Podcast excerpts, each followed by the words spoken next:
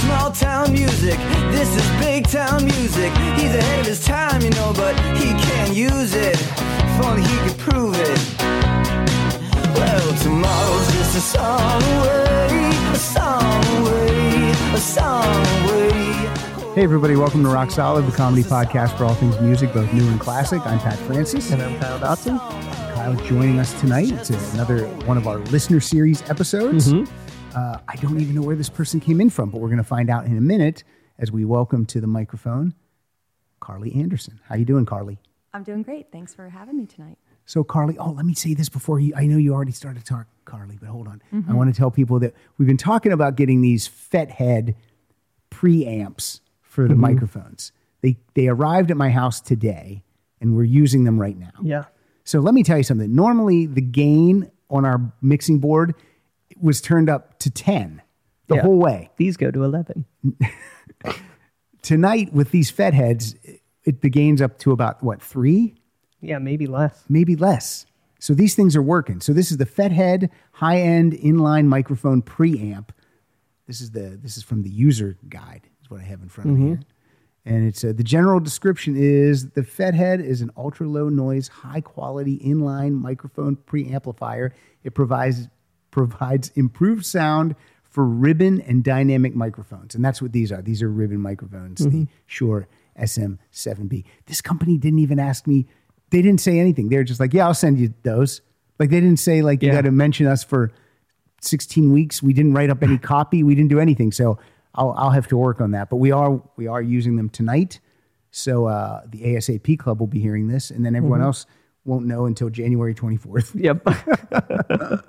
All right, cool, cool, cool. Okay, Carly Anderson, hello. Hello. Where did you come in from? I came in from Denver, Colorado. Denver, Colorado. Do you ski? No, Do you, were you born and raised in Denver? no. What took you to Denver? Uh, let's see. Uh, sun, because I'm originally from a small town in Ohio. Okay. That uh, sounds quite a bit like your area of origin. Oh, okay. Yes, yes, yes. Sorry. Sunshine and uh, happy folks. Uh, so I've been there since the mid 90s. So I love it there. And did you meet your husband there, or did you move there together? I met my husband there. Look at that. See, that's like me. I met my wife in California, so See? this is this is where it's at. It is where it's at, the sunny places. And you told us uh, before we started that you have three kids. Yes, Throw out those ages one more time 12, 10, and 3. 12, 10, and 3. And I guessed exactly why there was a gap between that second and 3rd baby is because they had a girl, a girl, and then they like, go, oh, we want a boy. And so they went for it and scored. Yes, that's right. We got yeah, we got uh, the full the full thing. So now we've got the family of five. Did you, uh, and you didn't wait till uh, he was here to find out the sex, right? You, Oh no, no, But some people do that. Yeah. Yeah, Luckily, you didn't have to go, Ugh, another girl. well, I'm not going. I'm not having four. So this is it. Uh, so is he, uh, how old is he right now? he's three. Three. That's right. I just said that, didn't I? Yep. So stupid. Um, three years old. He must be just spoiled Uh, well, with yeah. love. He's spoiled with love. With Yeah, love. That's right. That's so great. yeah, Uh, so what are you in town for? You're in town for business. I am in town for. Well, I'm in town for business, but I'm thrilled and psyched to do this Well, of course. because I'm a big fan. But uh, business brings me to town. So there's a there's a convention of people that sit on public company boards of directors, Mm-hmm. and I'm attending that tomorrow. So All right, cool. Yeah. Who do you work for? Can you tell us, or don't you want to talk about that? Oh, no, I can. Um, I'm in the mining business. So I work for, um, I actually sit on boards of public companies that um, are in the mining industry. So um, Mm-hmm. Coal I- mining. no, battery materials. Okay. So graphite, lithium, and also gold and silver. Oh, nice. Yeah. So That's cool. Is it? No do you- coal mining. How long have you done that job? I've been in the business for almost 20 years. You must like it. I hope you say you like it. It takes me all over the world. So that's very exciting, very interesting. What's There's the- a lot of dudes. That's the one. There's a lot of dudes. Yeah. you know um, but um, it's it's really been interesting and exciting what you know living in denver at the time um, in the mid 90s there was um, not a lot of different industries to go into and that was a good one and it's been good to me And how are the dudes? Are they good? or they or are Yeah. they douchey? well you know i think the higher up you get the less douchey they are in front of you All right. yeah so Okay, you okay. can work your way out of that So what's the furthest that this job has taken you? Travel wise. in january i went to ghana in west africa I, you- I didn't even know what that was. what was that and how long were you gone? i was there for a week visiting mines and uh, driving around because they had no in-country flights. Everything was kind of fogged in. It's kind of like San Francisco type weather. And you, I think, had dropped that Genesis episode, which I was so thankful. It was on my laptop because I probably listened to it three times. Oh my god. the um yeah, Carly sent us a really nice um or sent me a nice email that said that she really likes the ASAP club because when she has to travel and she's away from uh, her family, it it helps with the travel. And that's Yeah. good. I'm glad. No, it is. It's nice because if you have a podcast that you listen to regularly, the, the voices become familiar. Mm-hmm. And so it becomes kind of comforting when you're um, in the middle of nowhere with no service, which happens to me a lot. Like I I've bet. been to Yukon and the British Columbia and West Africa and South America. It's nice to hear familiar voices. Uh, Excellent. So it's it's almost like I was in Africa.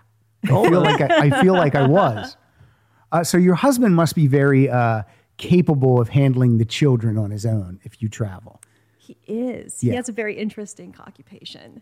Can you talk about that? I can. He's a fencing coach. Oh, I took Sport fencing fencing. for a year. Did you really? Yeah, Mm. when I was in seventh grade. See? And how did that go?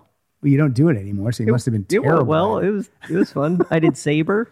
That was the best. all right, cool. It's pretty good. And is It's he pretty is, good. is he a private fencing coach? He is. We own the Denver Fencing Center, so it is What, one what of the, the, heck? world- Yeah, I know. That's a lot different from just a fencing coach. You own the Denver Fencing Center. we do. Congratulations on that Well, thank endeavor. you. Thank you. Does was he like? Did he do it in the Olympics or like or or is he like a coach for Olympians or anything like that? he was an All-American in college. Okay, cool. So he was pretty good. Yeah. And um, yeah, we we opened it 15 years ago, and he's been running it ever since. That's a very unique thing. I mean, like if you would have said he's a tennis coach or you know, that, that- you know, people get their heads around that, but yeah, Mm-hmm. Yeah. that's pretty unique. yeah, a lot very of swords cool. around the house. Do the kid, do the kids uh, do the kids have any interest in it? Uh, one does. Mm-hmm. One has completely rejected it, as expected. of course, and uh, yeah, and the little guy is named after the Three Musketeers. His name is Aramis. So we're hoping, if not, everybody's going to ask him his entire life if he fences or not. His name is really Aramis. it is. It's so funny because when I and you're not going to believe that I say this, but I'm going to tell you this. When I was uh, when I was young, young, young, I loved the Three Musketeers, and I always said if I had a son, I would name him D'Artagnan. That's really cool. That never happened, and had I had a son, I I, I wouldn't have because I had grown out of the Three Musketeers by then. But Aramis, that's really cool. Yeah, my husband's actually had a couple students over the years named D'Artagnan, so that's why we took it off the list. So it was either Porto or Aramis after that, but D'Artagnan is the coolest of the three, Did, probably. did I say it wrong? You're saying D'Artagnan. D'Artagnan is probably the correct. Tin. Okay, Yeah, okay. D'Artagnan in French, yeah. All right, excellent. Well, Carly, I'm so glad you're here. Likewise, You, uh, I'm glad to be here. this is this is where we do it. This is the Yep. studio. That's the logo. That's Kyle. What? Uh, how did you find our show? I always ask people this. I was uh, jet lagged and in um, on a business trip. Mm-hmm. I was looking for you two podcasts because that's my number one, and I found the Murray and you um, doing you two. Okay. I stayed up all night listening to it because it was so good. Well, thank you. You're welcome. And I couldn't sleep. And um, I subscribed immediately after. I listened to that one. I think I listened to the REM episode after that too. So those were those were the two that were kind of the hook. Nice. That's usually what happens is people are, are googling, uh, and if, if we've done a band or we've done or we've had an artist on, then that's how they find it. I've been tagging the hell out of episodes lately, so that Yeah. so that we're Get that SEO, what's SEO mean? search engine optimization. Wow, look at you, youngster. uh, so where are you staying downtown? Uh, the LA Athletic Club. Is it nice? It is nice. It has a great gym. So it's a good spot. And also, you, it's got a good spot. It's got a good uh, good gym and a good bar. So what more could you want? Okay, and uh, you you already informed us that you had a drink cocktail before you got here, I pre-gamed before I got here because there was going to be a huge studio audience, and I was nervous. and then you Ubered or Lyft. Which one? I lifted. Lifted. Good job. Okay, so you threw out a couple of topics, and then I said, and I said, well, it's your choice. Whatever you want to do is what we'll do. That's how it goes here. I don't, uh, I, I don't choose. I want the, I want the person who comes here to choose. So you chose. You want to tell everyone what our uh, topic is for the night? They already know because they've read it, but introduce it like they don't know. It's the replacements. the replacements. Now, who's in this band? We got Paul Westerberg, Tommy Stinson, and a couple other guys. a couple other guys rotates a bit, but at the beginning at least, it's um, they've got Chris Mars and they've got Bob Stinson as well. There you go. And um, Now, everyone has been asking uh, me to do a replacements episode. I'll give you to do replacements episode. You got to do replacements episode. So many, many months ago, I finally I, it was on Amazon. I think there was a, a box set of all the all, all the albums. So and it was it wasn't expensive at all. I'm like, okay, I'll get this, and then I'll and then I'll get I'll listen to these so we can figure this out. So I'm glad that you picked this because now people are going to get their fill of the replacements. Are you an expert on the replacements? I would say I am. I'm pretty solid on the replacements. I'm pretty good. I, I'm pretty good on them. I don't know if I'm a complete expert. I read the entire book Trouble Boys, Okay. which is the complete history of the replacements, uh, which I actually have in my bag here. So I think that's pretty close, but it is a band that has been written about extensively. So I will do my best. and they're pretty much an 80s band. I mean, the albums came out in 81, 83, 84, 85, 87, 89, and then one in the 90s. But pretty much for that decade, that's their decade. They're solid in the 80s. And then Yeah, and it's it's interesting that the you know the biography of them is, you know talks about how they they kind of hit their stride kind of in the mid '80s, and by the '90s, you know they had a sound right, and Yeah. the you know music had kind of moved on at that point, so they really were a band of of that time frame. and uh, they really change the sound really changes. I Yes. mean, it's uh it's straight up punk with this first album. It is. It is with Sorry Ma. You know, Bob Stinson's influence was really significant in the first couple of records, and they had more of a punk sound. And then as his substance abuse issues uh, uh, accelerated, um, you know, I think it became more of a Paul band because Paul always wrote the songs Yeah. for the most part. And you know, Paul has definitely got more of an R and B and a country, um, I would say, interest over Sure. the years. And so, yeah, the the sound definitely evolved over time. And then producers got involved as well and put their own unique stamp on these records. Yeah, because these uh, these first ep- uh, records are on twin tone and they're kind of self produced. Yeah, yeah. So um, let's get into now. You brought you brought two songs from each album, and then you brought uh, uh, honorable mention. Is that what you Mm-hmm. Yes. called it? Is that what you called it? or Well, did you in call it case we had something- overlap, I, case I, we I- have- yes. I had an honorable mention because I, I think the the four middle middle records in their career are so good. There's no Yeah. there's no bad song on them. And this first album, it's got uh, 18 songs, Mm-hmm. and they are you know they're they're they're like a you know a minute 50, two minutes. They're just it's just it's Yeah, the punk. whole record is 36 minutes. the whole re- yeah 36 minutes for ni- uh, 18 songs. So you are the guest. So I'm going to let you. Uh, now, did you discover the replacements like as soon as they came out, or did you discover them after a while? Uh, I discovered them with the "Please to Meet Me" record. So uh, pretty much halfway through the career, maybe kind of toward the end, uh, read about them in Rolling Stone. Um, you know, went out, bought the record, having never heard them before, Mm-hmm. and then you know bought the catalog after that. So the punk records were uh, ones I picked up maybe a year or so into following the band. And when you start with uh, when you start with uh, the police to what was it called? Pleased to meet me. Pleased to meet me. When you start with pleased to meet me, and you're digging that sound, and then you pick up these early records, and and they're this punk. Were you like, wait a minute, this isn't even the same band because it totally sounds different. It does, um, but there are elements, and in, even those first two records, you can hear the future sound. And you know, the Clash is like like U2 is my number one band, but the Clash is my number two band. So I I love the punk records, but I can't tell you I listen to them as frequently as I do the later stuff. Gotcha. Okay, so from the 1981 album, Sorry Ma, Forgot to Take Out the Trash, what's your first song for us? I've got I'm in Trouble, which was one of the singles.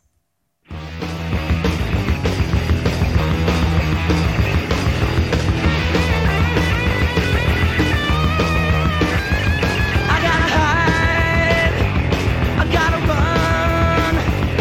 Talk to a side. Well, that ain't no fun. For you will never say that it's so.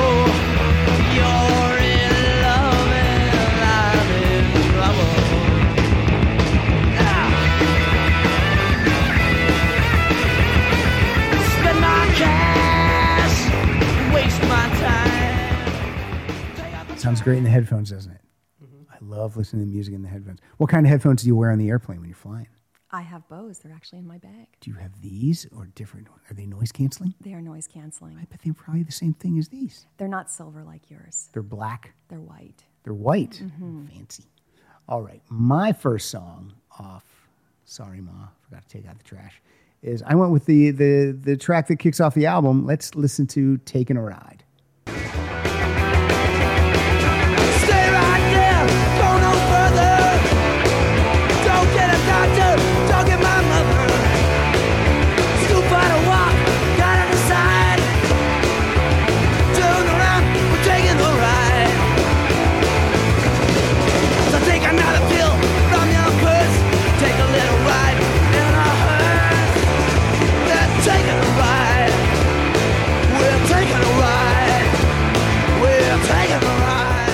taking a ride in a hearse because he took too many pills from her purse. Yep.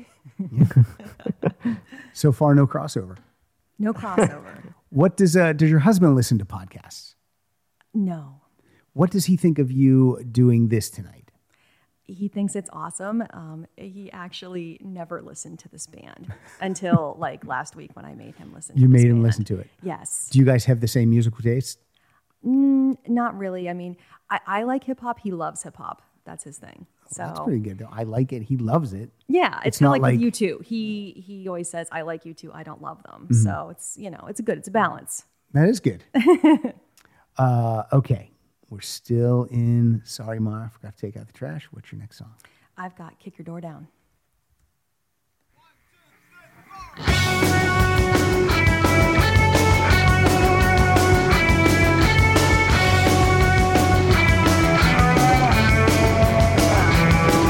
Your radio is playing rather loud. It don't sound like me.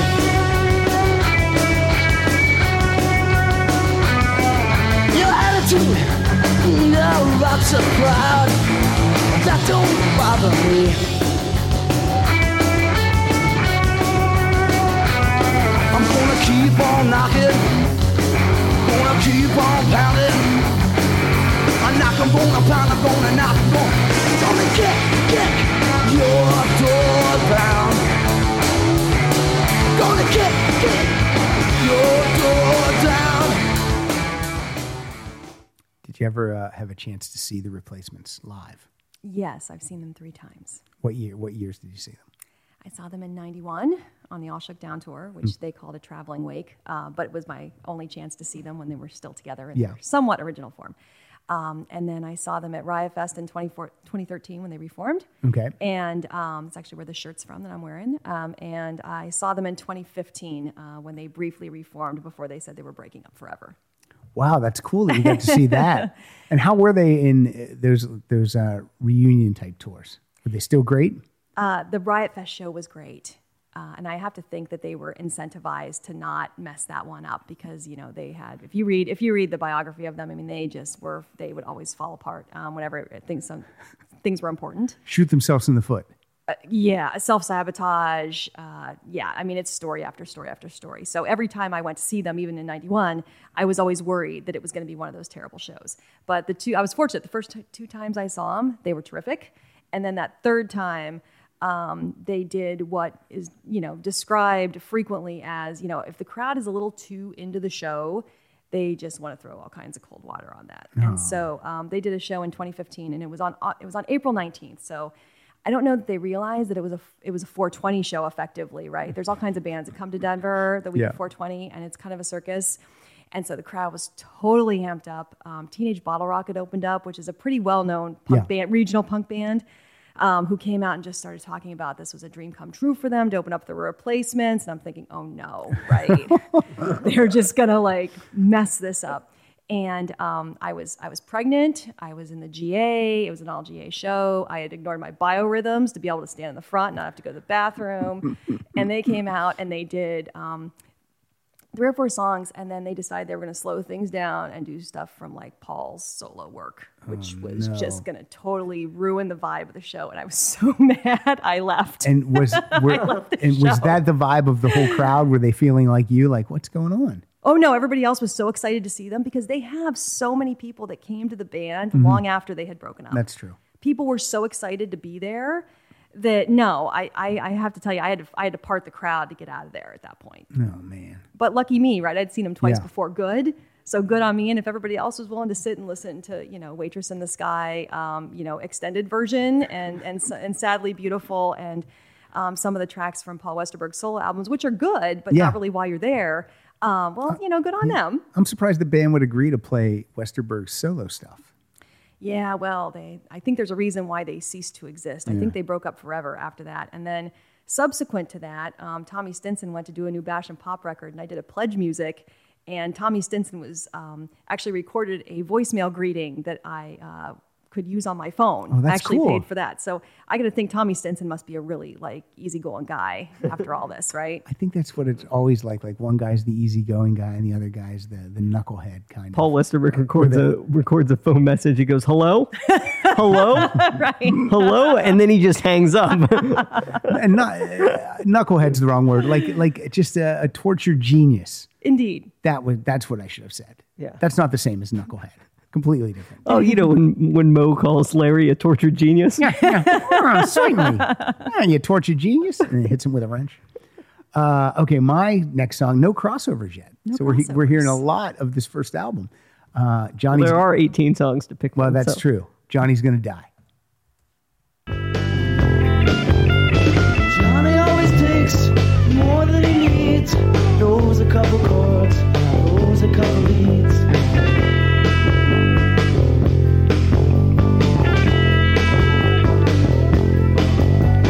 Johnny always needs more than he takes.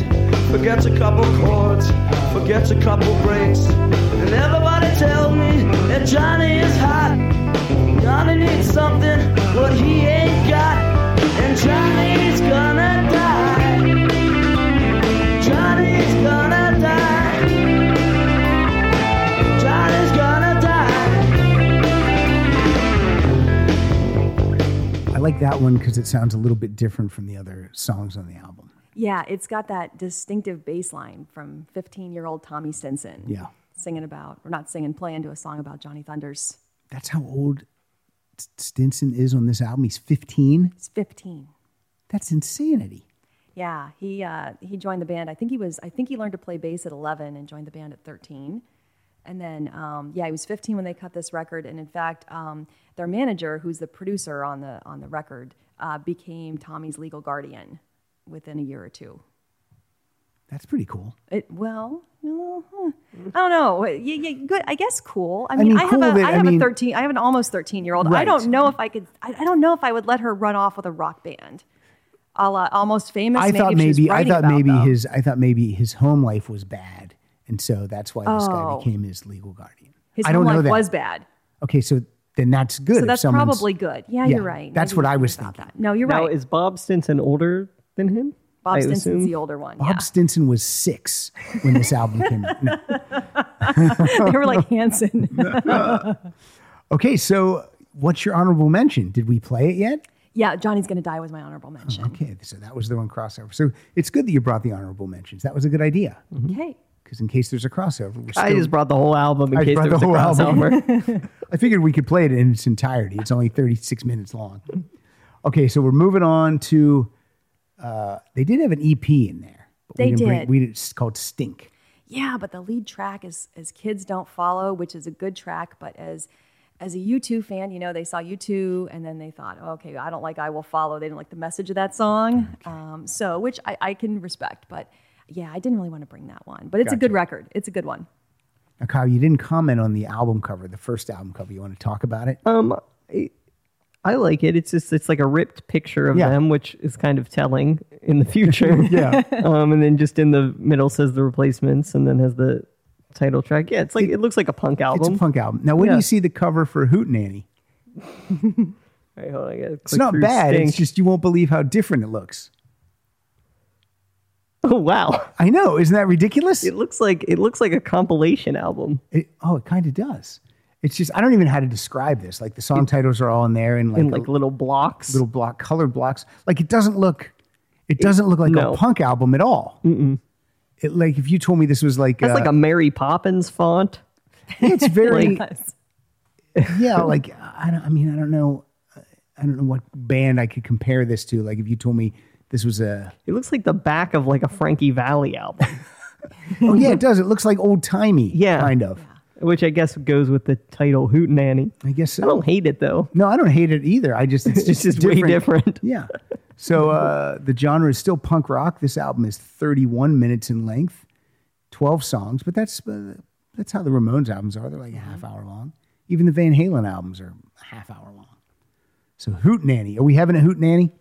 I think so. I think we are. Carly, what do you have for us? Uh, take me down to the hospital. They're all about like doing too much of something and dying and Wrap me up, throw me out. Tighten the forms, fill out these holes. Take off your shirt, oh that doesn't hurt. Get out of that flash, out of that flash.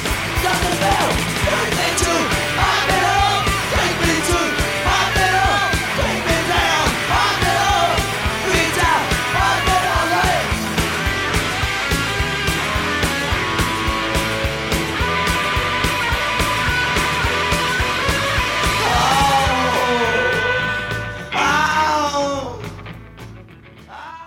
now I did I didn't bring the title track, which is the first song on the album, which is called Hootenanny, but I did want to say that for the first song, they all played different instruments. Like the drummer plays lead guitar and the bass player plays rhythm guitar and the lead guitarist plays bass and Paul Westerberg plays the drums.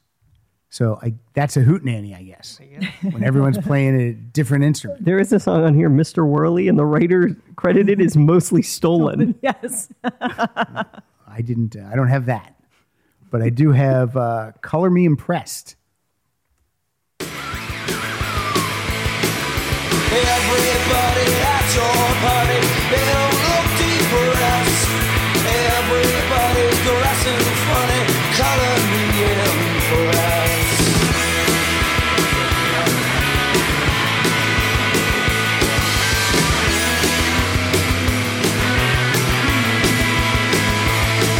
Staying out late tonight, won't be getting sleep.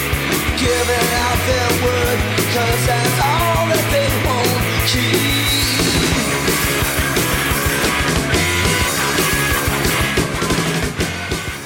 That rocks. I love that one. What do you think so so far, Kyle? Because you're you're not familiar with the replacements at all. No, not really, not yet. Uh, but I like this stuff because it's like it is punk. I like punk Yeah. in that era of this this caliber. And the, the, the kids that are making this music are all like uh, half the age you are now. I know it's crazy. And they're taking pills and being taken to the hospital. Yeah, yeah, Yeah. and, and dying. what uh, What's your next song? I actually had I had Color Me Impressed um, Oh, you also on did? Mm. my list, so that was one crossover. But I'm going to go with Buck Hill. That's track eight, and uh, the reason I chose it is you can hear in this um, pieces of "Kiss Me on the Bus," which they later became a much um, a big part of Tim. So Okay, we'll kick that one off.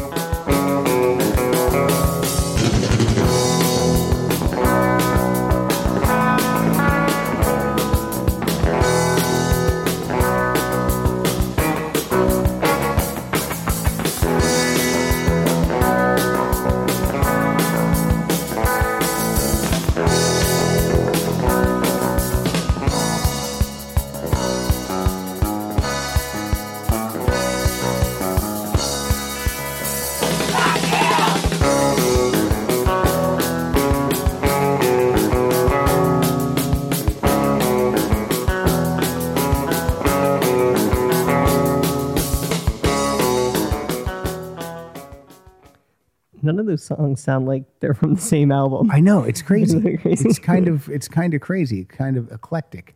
You could say it's all over the place, but I I say eclectic. Mm-hmm. Carly, you said you liked hip hop. What's the what's the best hip hop album that's out right now, in your oh opinion? gosh, you know I like uh, it came out last year. Uh, J Cole's uh, K.O.D. record is the one that I've really enjoyed over the last year. or So and and uh, Drake's Scorpion, but you know as a middle-aged white lady who doesn't love Drake, really, I feel like he just writes to me. What uh, what music do do your uh, do your teenage young teenage kids like? Show tunes. They do. They love show tunes. do they uh, are do they have uh, are they in drama or are they in mu- do they do the musical stuff? They do. They do. So it's it's yeah, it's Hamilton. It's Finding Neverland. It's School of Rock. It's every kid uh, friendly musical that comes to town. We go see and then we listen to the soundtrack ad nauseum for months afterwards. isn't that funny? Like that's how that's how my uh, youngest daughter is too, and my oldest daughter loved Hamilton. I mean, they they like Yeah. know every word. of Every it. word, yeah. It's yeah. crazy. It was the first time I heard my nine year old curse at the time because she was she was playing Hamilton through her like headphones, right? Yeah. Yeah. But it was okay because it was the Hamilton soundtrack. I know. It's you just all gotta good. you just gotta let it go. you gotta let it go. It's not It's art. you know whatever. Yeah, whatever. And I, I'm just impressed that they would know all the, the words. Yes. It's nuts. Yes.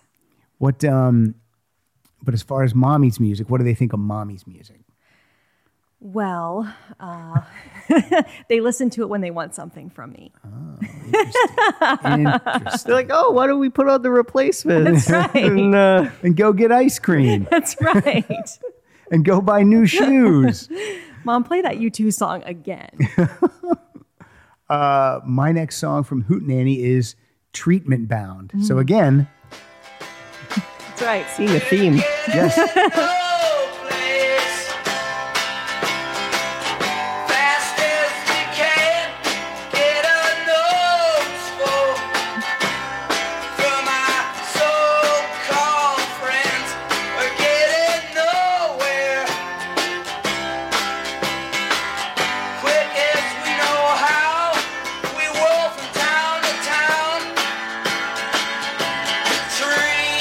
Treatment bound. again, every song is different. It sounds like it could be a Bob Dylan song. It sounds like it- like Bob Dylan called from a payphone and then they recorded They it. recorded it. It does sound like that. It's not. Uh, it's not high fidelity. That song. Mm-hmm. No, this is still twin tone, right? This is still Twin Town. Yeah. and it was recorded in a mobile unit. Like Oh, they had was like a it? mobile unit like out on the street, and then um, yeah. So uh, reading about the the recording of this record, like they were in a little padded room um, writing and recording these songs, and the producer who with whom they didn't have a very good relationship because of their repeated drinking and drug use was sitting in a mobile unit fuming about their behavior and unable to do anything about it. Are all the original members still alive? Have any of them passed? Bo- I know Uh, Bob Stinson has passed. Bob Stinson passed. Yeah, yeah. How did he? Well, was it drugs? Well, I don't want to give it away, but yeah, Coming up. yeah. It's coming up. All right. I jumped the gun on that. It's okay, but I do have in my notes um, uh, it, with the Hootenanny record. Um, young Tommy starts drinking uh, with this record, which apparently in the earlier days he was not drinking.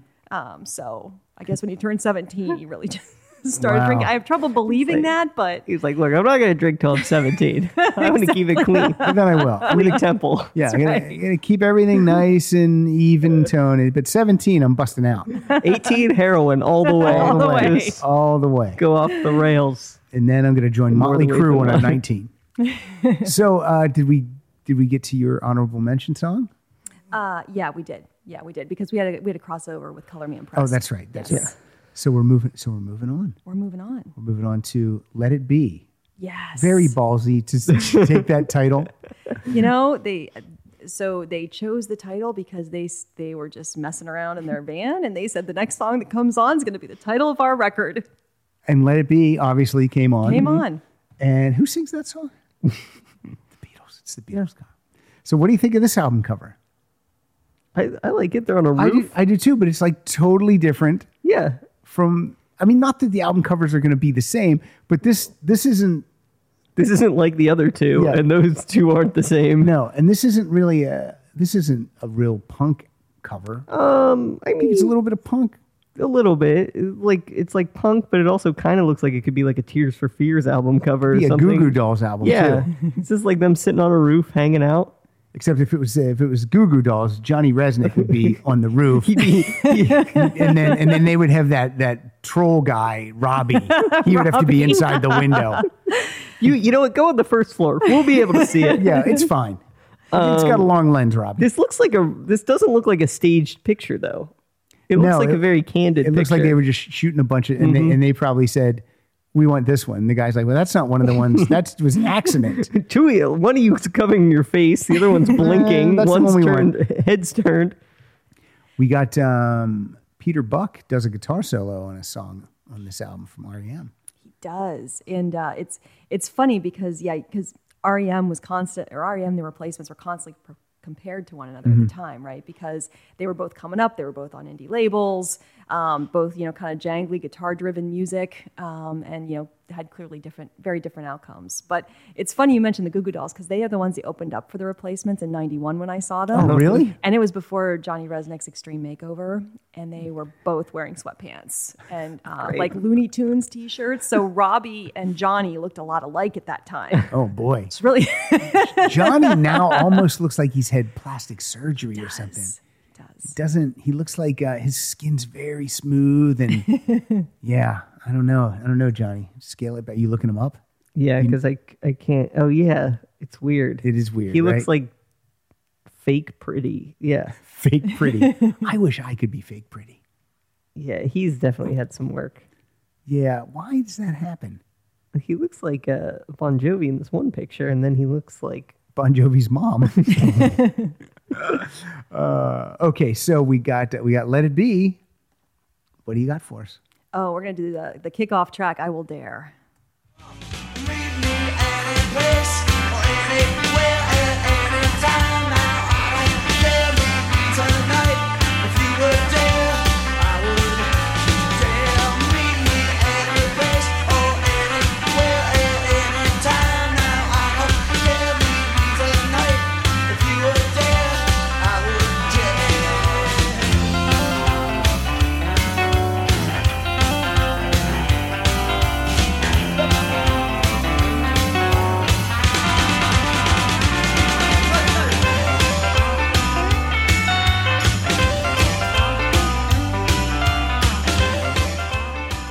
again doesn't sound like anything off the last two albums no. completely different That's the Peter Buck bit. Yeah, yeah that was a little uh, solo in there Mm-hmm. I could just play that with my mouth. um, I'm going to go with a song, and then I'm going to play. Uh, I'm going to play this song, and then I'm going to. You're going to give me the wire, and we're going to play how I heard this song originally because it Okay. wasn't by the Replacements, even though Okay. it's their song. So let's hear "Androgynous." Here comes Dick, he's wearing a skirt. Here comes Jane, you know she's sporting a chain. Same hair evolution, same build evolution. Tomorrow who's gonna fuss? And they love each other so androgynous. Closer than you know, love each other so androgynous. So androgynous, I guess. I mean, I guess now that would be non. Is that what non non-binary would be? Because my my oldest daughter Ezra uh, identifies as being non-binary, and I don't know if she would be. I don't know if she would not like the term androgynous. I I don't know. I don't know either. But that's how that's how um, It might now. It might refer more to a style versus a a lifestyle. yes, Yeah, that's right. but I don't. But, know. um, I'm not the authority. I'm not the authority either, but I I, I try. Very, But we'll certainly talk about it. I try very hard. Well, I'm just. I'm No, just- I know. I'm just asking. Uh, so the first time I ever heard this song was uh, obviously it's a cover song, and I heard the version by Joan Jett and the Blackhearts. So let me. How come? I, how come there's not a? Why don't I have a Joan Jett playlist? What is going on with my iTunes? This is very weird. I thought while it was playing, you might have had it queued up. No, that would be that's what a, a real broadcaster would do. There it is. It's from the album uh, Sinner, which came out in 2006. So here we go.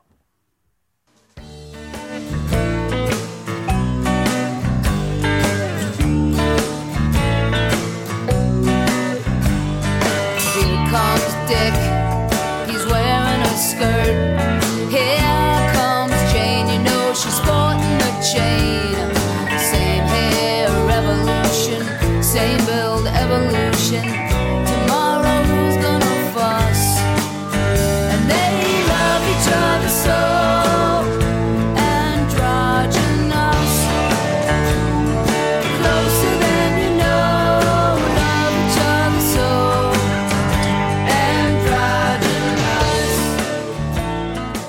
Now, is it weird that I like her version better? No, it's not Because I, weird. I do like that. I do like her version better. Uh, also, There's, a, I will say, the replacements one's a little stripped down, Y- yes. especially for them, for what I've heard so far. uh, Because Jo- it's like just piano, and, and hers is like fuller with the ba- with the band. And a little while we're rockier. while we're talking about Joan Jett, she has an album called Notorious, and there's a song on there called Backlash that she wrote with Paul Westerberg. So I'm going to play a little bit of that just because. That's not it. That's not it. That's the same one. Oh, I thought you had cued it. Okay, go ahead, Kyle. I'm ready. He, he also plays guitar and vocals on this with her.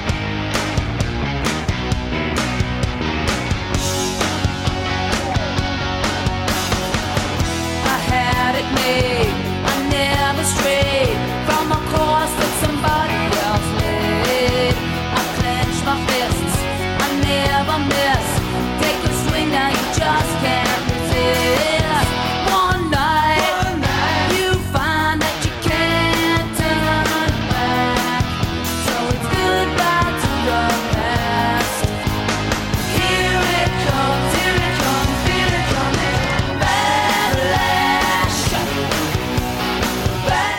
Backlash. That's good. I love that song. I haven't listened to that in a long time. I might have to pull that album out tomorrow. Is that from her? New, I'm sorry, you said, but That was 1991 and Oh. Notorious. It's really hard to find that album. I love it. I really like that album. She was all glammed up in it. Was that like I hate myself for loving you era, or was it after that? That was right after that. wow, Yeah, I Hate Myself for Loving You was 88, so this Okay. was uh, 91. wow, that's a great track. Yeah, it is, isn't it? Thank Yeah, you. Thank you. I yeah. didn't write it, but thank you. I'll take full credit for all that. Um, yeah, like I would love to have Joan Jett on here. I keep trying. She's got that documentary out now. I She should be doing know. a press tour. or I something. know. That's that's what I thought too. They were just in town. They were just in town last week. Joan Jett and the Blackhearts were opening for Morrissey. Hmm. That doesn't say seem Maury. no. That doesn't seem like a good. I don't know. To me, that doesn't seem like a good combo. I feel like a lot of people would go to see Joan and then leave before Morrissey, and and the Morrissey people would be like, I guess Joan Jett's cool. I don't know. What do you think, It- Kyle?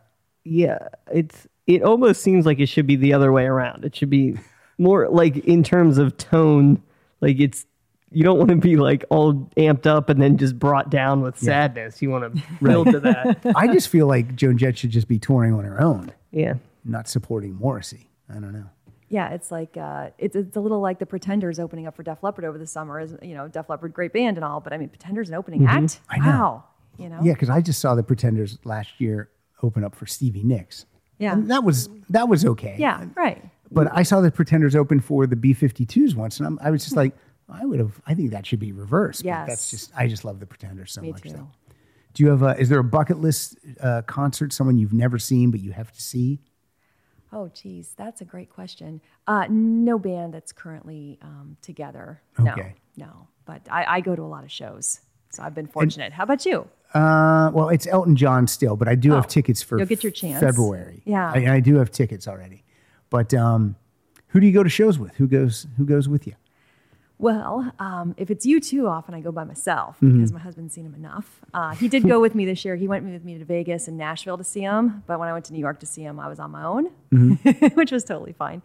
Um, but I have a friend that I go see shows with in, in Denver that likes. She likes a lot of like um, industrial Mm-hmm. music, and so I can. But usually, I can convince her to go see something that's uh, a little edgier. It must be like how many shows do you think you go to see a month? You go see one show a month at least. More than that, Really? probably three or four. a You're month. like a rocker chick. Can I say that? You know, uh, no, no, not a rocker chick. But you know, you can slip out of your house at like nine o'clock. The kids are in bed. can. Go see a show, you know, and then be home by like midnight, one, one in the morning. And as long as you can pull it together the next morning, go to work. It's better to be tired the next day than not go at all. Right. Like as you right. get older, I think too, you feel like, okay, this is the last time I'm going to be able to see this band. Maybe I Mm-hmm. don't know. So you know, you just you, you know, you gotta you gotta roll with the punches a little bit and make it happen. Rocker chick's not negative though. I meet lots of nice people if I'm by myself. If you have a beer and you're standing near the front, Mm-hmm. um, you'll always meet people because there's always people there by themselves too. I love that you go by yourself because I go to shows by myself sometimes too. And it's like, yeah, a lot of people would go, oh, I would never go see a concert by myself. But it's kind of, you don't have to worry about anyone. You can move around if you want to. Yeah. So like I go, I go a lot with my, I call her my concert wife, Suzanne Dillingham. Mm-hmm. And sometimes she wants to move to the front immediately. And sometimes I don't want to, but I, I just go, okay, I'll see you in a Yeah. little bit. But yeah, it's You cool. catch her, right? Yeah, exactly. Yeah, my parents were always like, because I was like, I'm gonna go see Nine Inch Nails by myself. They're like, by your by yourself? Yeah. Does anyone want to go with you? I, no. and they're like, oh, well, you're going by yourself. I'm like, yeah, I would rather go by careful. myself than not go at all. Like you Yeah, said, yeah, yeah, like, exactly. It's just like Exactly. I don't have anyone to go with. I guess I won't go. I guess I won't go. Yeah, that's stupid.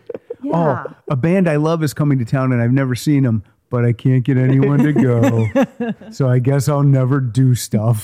Sometimes I feel burdened with another person yeah, sometimes it can be like that. because you're just like, oh, then you're worried. Are they having fun? Is it like? Like I've took taken you to a lot of shows where you're like not into it.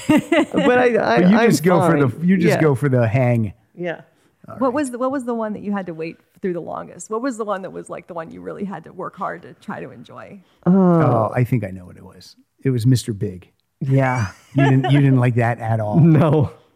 It was not. Like, e- even like Asia, you liked because Yeah, I they were liked amazing Asia, and musicians. I liked uh, like even I had fun at the Gin Blossoms Yeah. and like, but yeah, but the Mr. Big, was- you Ugh. even even our friend Mike Schmidt who went wasn't into it. I don't think I was the only one that liked it.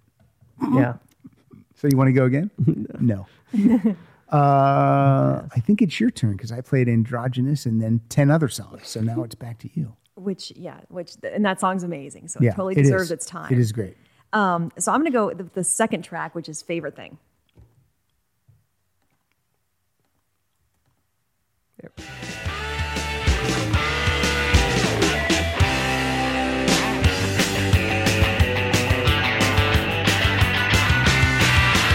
Yeah, I get it, so feeling plenty of flash. Yeah, I did. You rockin' real bad. Don't break your neck with the fall off that bed. Turn up, turn up, turn. Yeah, I know, I look, I feel. Smoke my trigger, I feel it swell. Yeah, I hear things real. But I don't give a single shit.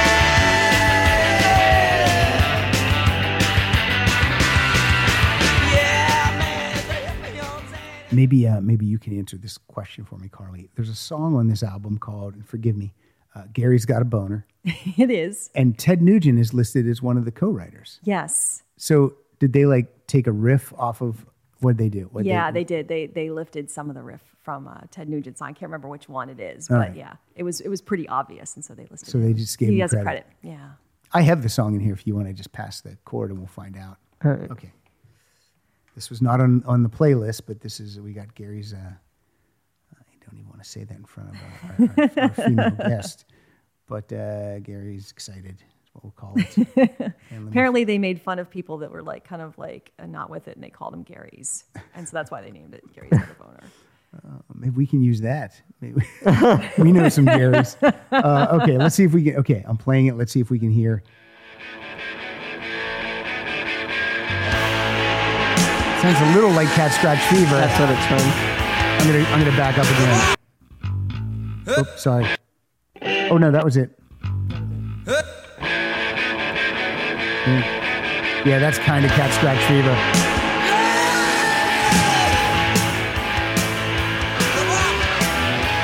All right, let's hear cat scratch fever.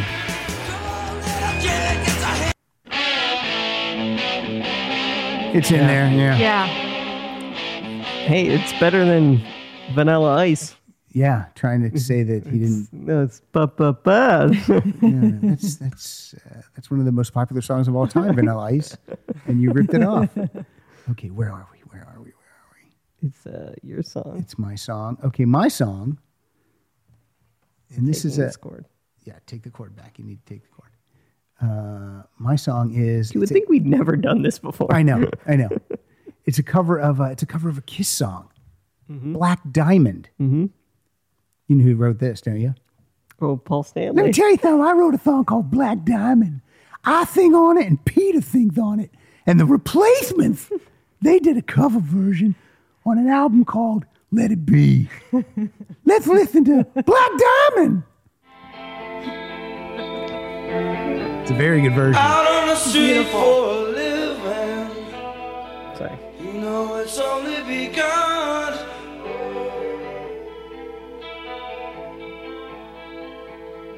They've got you under their thumb.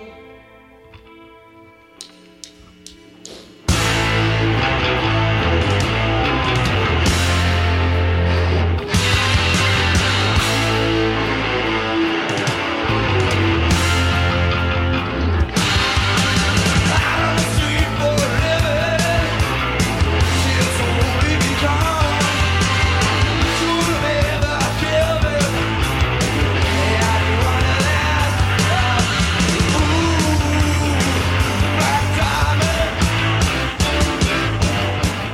song is 44 years old. It's from the first Kiss album from 1974.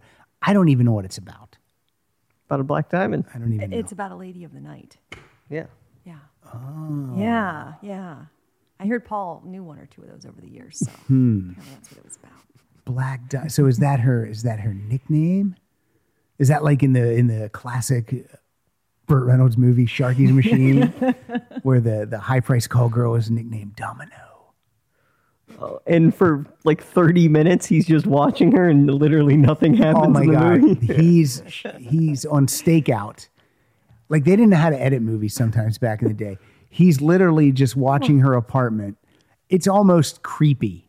He's like Yeah, he's like eating sandwiches. He's like not sleeping. He's like he's just like no shirt, like Mm-hmm. no just shirt on, and the, and not doing a good job of being No. hidden. Like the No. blinds are up. Blinds It's are like- up. He's got a giant uh, Like- telescope. he's got the bear. Uh, he's got the bear chest. The hairy Burt Reynolds chest. Oh, so he's wearing a sweater.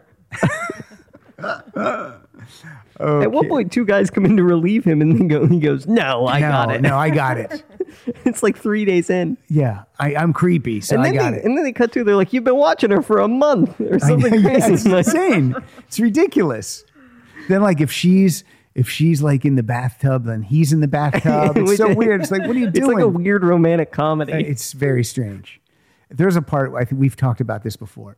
He finally has to get her out of the city, and he has to because guys are trying to kill her. And he takes her to this like farmhouse that he's been renovating. It's like his family's old farmhouse. And she comes in, and he's he's there's like a window seat, and he is um chiseling. like a, like a rose, a like rose the in the size wood. of your hand, Yeah, basically. yeah. It's like the size of your hand. It's a rose. That's what Sharky does in his off and time. it's like and it's like an inch deep into Yes. the wood. And then so she sits by next to him and she's like, What are you doing? And he's like, Oh, it's just something I like to do. It's just a hobby. I'm trying to fix this place up. And then they pull out for a wide shot. And there is more sawdust on the floor than you can possibly believe. It's like a, f- a foot high. Like, it's like if, if you've ever seen Scarface, the mountain of cocaine. Picture that, but sawdust, on the floor. There's no way there would be that much sawdust. There's absolutely 100% no way. Like, as soon as they pulled out, we just started to crack up. I'm like, oh my God, look at that sawdust. It doesn't make any sense. No sense at all. It's ridiculous. It is ridiculous. Okay. I played Black Diamond and we talked about Sharky's Machine. Back to Carly. Hey, I had Black Diamond as my honorable mention, so I'm with you on that. It's Yeah, a great. it's a song. great, it's a great cover. Oh, it's an amazing cover. I guess they were Kiss fans, right? They were Kiss fans. Yeah, Now, Did we cover it? We, we're through this album? we we are. We're through Let It Be. They are done with this little like Minneapolis twin tone label with this record. So now they move on to Sire Records. Where are they Yes. from? What what city are they from? Minneapolis. Minneapolis. Okay, I Yeah. figured. Twin Tone, that's the same label. Um, Soul Asylum was also Oh, okay. on Twin Tone. It was, a, it was a big indie label. I mean, if there's a if there's such a thing as a big indie label, it was it was that. And then they move on to Sire Records, which they were probably so psyched about because the Ramones were on Sire Records, Pretenders were on Sire Records. Who else were the uh, Sorry, I got an eyelash. In my Madonna was on Sire. Madonna? Madonna were- Talking Heads were they on Sire Records? Oh, I think so. I think so too. and they had Warner Brothers like was like the overall distribution. Yes, Uh, it was- Sire was under the umbrella of Warner Brothers, and then this album is produced by Tommy Ramone. yeah, Dream Come True, right? Yeah, right. So they do everything they can to like sabotage the recording of this record, but they still come out with something absolutely brilliant. You got the Tim album, which eh, there is not a bad track on this sou- on this album either. And what do you think of this album cover? It's okay. It's weird. like the album's called Tim, so I don't know what you're expecting, but you're not quite expecting this. yeah, there's like a like a mausoleum hallway looking thing from Phantasm, and then up at the Yeah. Oh top, it's like an upside down pink. God. And then uh, and then someone with a guitar. Is this a concept album of some type? I, I don't think so. I think it was some type. They they just they hired somebody to do the cover. I think I read, and uh, he had a bit of an Orwellian view of things. And that is Bob. that's Bob Stinson's face. It says. Yeah, And um, why is it called Tim? you know what? I have to look that. I don't remember that. I, I read that book, but it, there was so many drunken escapades that sometimes I would like flip a page or two. So I actually Because sometimes Yes. reading that stuff gets to be too much. Well, it does because it, it I don't want it to um, negatively impact my love for the band Right. because they're doing so many things to screw up their career. And um, there's a long story about how when you know they they signed to Sire, like they put you know Seymour Stein, the head of Sire Records, just puts every effort into promoting this band. They do a showcase, and of course they completely like get wasted. They get all the record company people stupid. Oh wasted. They're smearing stuff on the walls of the restaurant and. Um, so yeah, so yeah, you kind of have to gloss over that stuff sometimes. So appar- apparently, uh, Paul Westerberg, everyone just recalls him just saying, I think we should call the album Tim. And then they said, okay. Okay. Sounds good to me. it's like when I read this, is He like, said, because it's such a nice name. when I read Motley Crue's book, The Dirt, when it came out, that's probably 20 years ago now, it was just so much debauchery, like on every page. And it was just like, and they never, and it was written in a manner where they thought it was, even to this day, they thought it was still cool. Like they didn't have any, like, I can't believe we did that, or I, I don't know why we were like that. There was none of that. There was no Keith Richards life element to the no, no. Motley Crue one. That's Yeah. why I did you read The Dirt? Uh, no, but I read Keith Richards. Okay. Yeah. yeah. And there's a I know Netflix is making a dirt movie and I'm just like it's just it's just who cares? yeah. I don't know. You can top the behind the music. Yeah, Right. that's a Where great he behind the says, "I music." woke up and the needle was still in my arm." Yeah, and then they're shooting Jack Daniels and Right. Snort Ozzy- Nance. Ozzy snorting ants. It's just like, okay. But I just hate that they laugh about it. Like but they don't laugh about it the way you would laugh about it if you're just like, "Ah, I can't believe we did that. They're not like that. They still think like, man, we were so badass and we did this. And it's just like we lived the life, man. it's like- we did it. you're 60. You're 60 and your singer can't sing. Oh, terrible singer. Live, terrible. Yeah. Tim, this is still Paul Westerberg, Chris Mars, Bob Stinson, Tommy Stinson. And this is in this is the second in that middle four you were talking about, right? Yeah. That Okay. Yeah. That you love so much. Yes. Okay. So you start us out. Yeah. So I'm going to start with um, my favorite track on the album, which is "Left of the Dial." In some local page. Didn't mention my name. Didn't mention my name. The sweet Georgia breezes, safe, cool, and warm. Hit it and roll. Hit it and roll. On and on and on and on. That's how we on and on and on and on. Weary voice that's laughing on the radio once. It's not to love. It's not to love. Passing through it. So in 2003, on Rolling Stone's list of the 500 greatest albums of all time, Tim was at number 136. pretty high. And the reviews for this album are off the charts. Five out of five stars from All Music. The Austin Chronicle, four out of five. Blender, five out of five. Uh, Entertainment Weekly, A. Q Magazine, four out of five. Uh, Rolling Stone four and a half. Rolling Stone, four and a half. Spin, Alternative Record Guide, nine out of 10. So, I mean, this is off the charts. Great. So, let's, uh, my first song from Tim is Waitress in the Sky.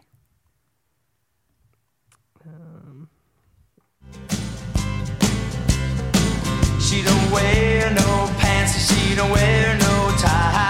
Always on the ball, she's always on strike. Strutting up the aisle, big deal, you get to fly. You ain't nothing but a waitress in the sky. You ain't nothing but a waitress in the sky. This reminded me, it has like a jaunty thing that almost reminded me of Joan Jett's version of Androgynous. Hmm. I can hear that. Yeah. Kyle? Yeah, I, I nodded in agreement. and this, this was a source of creative conflict a little bit because Bob didn't Bob Stinson did not like this country direction that Mm-hmm. Westerberg was going into. Um, this says the band performed on Saturday Night Live when this album came out in 1986 or right after it came out. And that they got a lifetime ban for swearing during the broadcast They did. and uh, having bad behavior on the show. Okay, well, that is a perfect example of what Carly's been saying about this band shooting themselves in the foot. But then Westerberg would later perform as a solo artist. So clearly he didn't get, Maybe they didn't know. Maybe they didn't even know he was part of the replacements. oh, he's walked in with a mustache. Oh, Mm, and cowboy hat. Hey guys, you guys like Sharky's Machine? Um, uh, you're up. Yeah, it was Bob Stimson that dropped an F bomb on the live TV, apparently. Got, him, got him banned. hey, that was Bob. That wasn't me. Didn't they bleep stuff back then? I don't think they were fast enough with it. You don't care. Apparently, I don't know, man. But um, yeah, so I've got uh, another one that's kind of a. This is in a different direction. The left of the Domino's swinging party.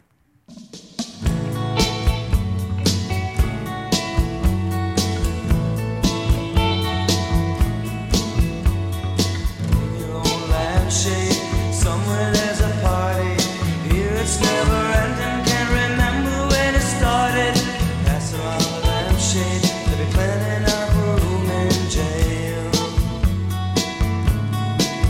If being wrong's a crime, I'm serving forever. Being strong, your kind. I need help here with this feather.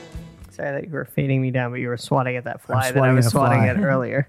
The uh, and Westerberg writes every song on this album except for one. Dose of Thunder is a co-write with Chris and uh, Tommy, so he's really taking the reins of writing all the songs. Yeah, because the other people are barely functionable at this point. Um, I know they're Tommy taking- started drinking when he was 17. I don't know if he's still drinking at this point or not.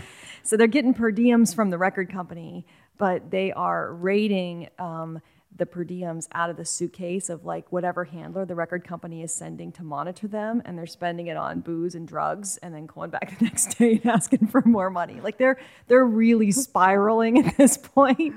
And Bob Stinson is a, they're, they're Tommy, young Tommy, who at this point I think is 18 or 19, is about to kick his older brother out of the band, and this is actually the last album that Bob is putatively on, but Mm-hmm. I don't think that he's actually plays on all the tracks. Was there a? I don't remember replacements behind the music. There wasn't one, was there? Oh, I don't know. I don't know. I don't recall ever seeing. I don't recall, and I know I've seen, I saw everyone because I would even watch when there would be like a band that I didn't really know or like. Yeah. Ten minutes in, I'd be like, "Oh, this is awesome." What band do you not know or like? Well, I mean, like if it was like you know, like if it was a TLC Oh, or sure. something, Okay. Right, I'd be right. like, you know, Yeah. oh, I know who they are, but uh, Right. they're not in my wheelhouse. But then I'm like, oh, that's a great story. Yeah. because uh, that was the beauty of that show. You would watch every single one. That's Didn't true. matter. That's true. and you would get cer- certainly you get more excited by one other one you know so, you know oh my god there's good, they're doing one on journey or they're doing one you know stuff that's in my my wheelhouse but i watched every single episode i, I would loved it too. yeah i wish those were uh, i didn't want it to end i mean when it ended i'm like there's still a thousand other Oh, bands totally. Yeah. yeah so I Yeah. wonder if it was just costly. i don't know it was like one of the vh1's like signature show for the longest time Oh yeah. Especially if they had somebody that you hadn't like you Yeah. hadn't done one for. I mean, when they did that Molly Crew one, that was huge. yeah it was it was Yeah. crazy and uh they never That did one, two parts. No, but there might have been an extended. They Oh, would do okay. that. They'd go like now with more footage, and the Journey one's great. It's on. You can find that on YouTube, and it's an extended cut. It's pretty great. Cool. They never did Cheap Trick though, because Cheap Trick doesn't really have any story. There's really no drama. There's no. Yeah. It's just it, you know, and that when they did have ones like that, you could tell. they're- You're like coming up. they bottom out and it's like oh yeah the bus broke down and we, wait a minute that's not what really what i thought was going to happen so you know like metallica there's a bus crash and the bass player di- i mean there's there's drama but you know some bands just don't have it so No, it's hard to manufacture. I, it's hard to manufacture I That's always, true. you know, I, I always thought with like um, "Hold My Life" that's on this. It was funny when re- researching this because I always thought "Hold My Life" they have the line "Razzle dazzle, Razzle's gone" or "Razzle died." I always thought that was about the Vince Neil Razzle Mm-hmm. But it's car not? accident. It's not. huh It was written before that, but there's well, at least there's nothing out there. No research out there suggests that that was what got him to write that Hmm. that line. But why else would you? I know that doesn't make any sense. Uh, Carly, I just took notice of your notes there. Kyle, Carly is more prepared than who? Oh, Murray. Okay. good. just making sure. Okay, my next. That's- So, oh, that's lo- oh, that's from the hotel. Yes, so you just did this tonight. I did this afternoon. All right. Did you use a roller for these lines? They're very straight. Yeah, how'd you do that? I did. I wanted it nice and straight. I did. Well, I had this big book. Oh, so you right? used the This is book. too You much. I used used the book. You used the, the, Oh, the edge of the book. the edge of the book. Bring a T square in. I don't think they'll let you bring that on the plane. Need Burt Reynolds' help on it. Are you a heavy heavy packer or light packer? oh, very light. I'm on the road so much, there's no way. But I never unpack my suitcase and I never I never go anywhere without my passport because I might have to get on a plane. Do you have to wear corporate type clothing? Not at a mine site. All right. But other times, yeah, I do. and what does corporate type clothing involve? So I have to actually wear like I have to wear a suit jacket and I have to wear like a dress or a nice pair of pants. So I, Okay. yes, so I bring one outfit. All right. Cool. Yep. I'm getting to know all about Carly. Anderson. what, what do you have like a at a at a mining site? Do you have like boots you have to wear? Oh, I have steel-toed boots. I have uh, I have those pants that zip off at the knees.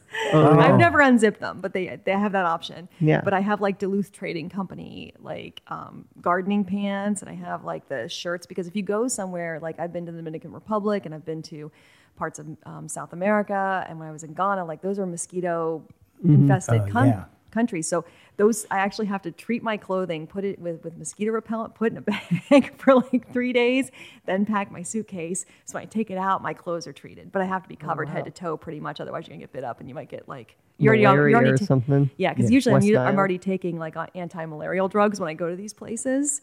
So don't want to take any this is chances. a, this is a dangerous job. There's a lot of there's a risk factor. It's a lot of risk. When uh when I had that cough and was sick forever, and I had to go to the emergency room, and they gave me medicine. When I was in there, the guy in front of me gets called up, and they're like, um, like they were like, oh, they usually give this to people for like West Nile or something, and he's like, I'm I have to take it as a precaution. I'm going on a trip, and they're like, oh, are you going anywhere fun? And he's like. No, I'm going to for work, and they were like, "Oh, well, you're gonna have fun there." And he's like, "Well, it was an accident, and it killed three people, so I don't know." I'm like, "Oh my No. god!" and then they said, also your blood work The guy came was back. like, "Oh, Was your mother a jackal?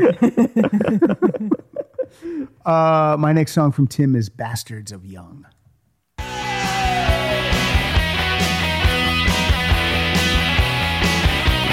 God, what a mess. On a ladder of success. Pause that one second. Now, when I did hear this song, this song sounds like the Goo Goo Dolls. Play it again. Start it right back up.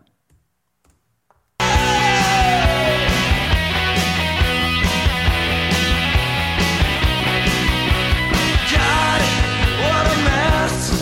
On a ladder of success.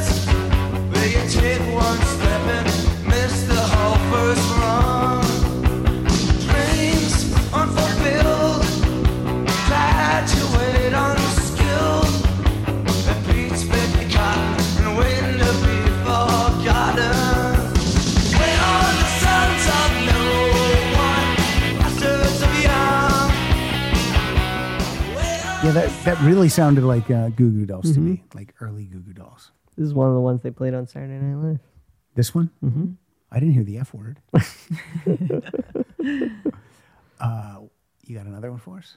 That was my honorable mention. Was Bastards A lot of of, lot Oh, of such a great- honorable mention crossovers. Yeah. Yeah, yeah. They always have a great kickoff track, right? Because like this song, like just is is so Mm-hmm. good. You know, they either have a great kickoff track or they have a great like switch from A side to B side. Like I mean, and this was on the B side, like when you flip the, the record over. So you always had that scream. Now, for the next album, "Pleased to Meet Me," I actually have three songs because I couldn't, um, I couldn't narrow it down. I couldn't do it. So hard, such a great record. Yeah. So this is uh, now this is Paul Westerberg, Tommy Stinson, Chris Mars, and this guy named Jim Dickinson. I don't know if he's a band member or if he's just sitting in. Do He's you the know? producer. He's a producer. They had to go through like 30 different possible producers before this gentleman agreed to produce this record because they had so many problems with their other producers and with the record company. And at this point, their their their uh, their antics are becoming very well known. Um, so I mean, they were doing things like there was a show with REM where they opened up at Bogarts in Cincinnati where they were like throwing um, booze into like the mixing board. Like they were Oh, all that kinds of does that terrible doesn't help things. the show, Kyle. Please don't throw any booze into the mixing board tonight. Oops, too late. What? Uh, and I we guess all check and make sure it's still recording. Yeah, if, if Tommy Ramone doesn't want to come back and produce you again, there must have been a problem. He's like, "I don't, I don't produce unless I can hold a gun to someone's head." Like, no, Oh, that's Phil Spector. I know. That's what I'm referencing. I know. Uh, okay, you go first. You're the guest. Oh, that's very kind. Are you Uh, having fun? oh, I'm having a blast. Uh, never mind. Never mind what. Never mind, you're not having a blast. You're not having fun. Solution is out of the question. It makes no sense to apologize. The words I thought I brought, I left behind. So never mind. I'm over, but the shot ain't just a waste of time. Never mind. I'm over, but the shot ain't just a waste of time. I'm not ready as I'll ever be. I climb on the walls, I fall to the sea. I'm not ready as I'll ever be. And I suppose you'll guess. There's a few more co-writes on this album. There's uh, four co-writes on this. Westerberg, Stinson, and Mars wrote four of the uh, eleven songs, so that's good. That's good for the band to get some some mailbox money for the publishing. Uh, well, you know, they kicked Bob out, and then you know they're a little bit more of a cohesive. yeah, that must have been hard for Tommy when your your brother's in the band, and then it wasn't hard. For him? Yeah, you It would- would have to be very I difficult. would think so. I would think so. Yeah, What was the age difference? Do you do we know? I think it was like it was six or eight years. Six or eight years. It's quite a bit. That is quite bit. That is I, that wasn't even. That's a sentence. quite bit. That is quite bit. so like if my my kids, if my little if my little boy was in the band, he could have kicked one of his big sisters out Yeah. of the band if they were like And how old is your tied littlest on. one? Three. So in f- fourteen more years, he'll start drinking. I, That's right. exactly. d- I hope. I hope that's not true. so this, this was like their this is their like kind of breakout album i would say right because this is the one when people say to listen to the replacements this is the one they kind of always like point to Yeah, this one or Tim. Yeah. yeah, yeah. This one had more singles. Mm-hmm. They were really putting a putting a push behind this record. And one of the problems they had was that you know one of the songs on there um, was the Ledge, and it unfortunately coincided with a a, a very large rise in suicide packs. Hmm. Oh. Uh, like like weeks after they decided they were going to lead with that single, so that became a bit of a problem for them. And that's my song. So let's hear, let's It's hear a the good ledge. song, though. It is.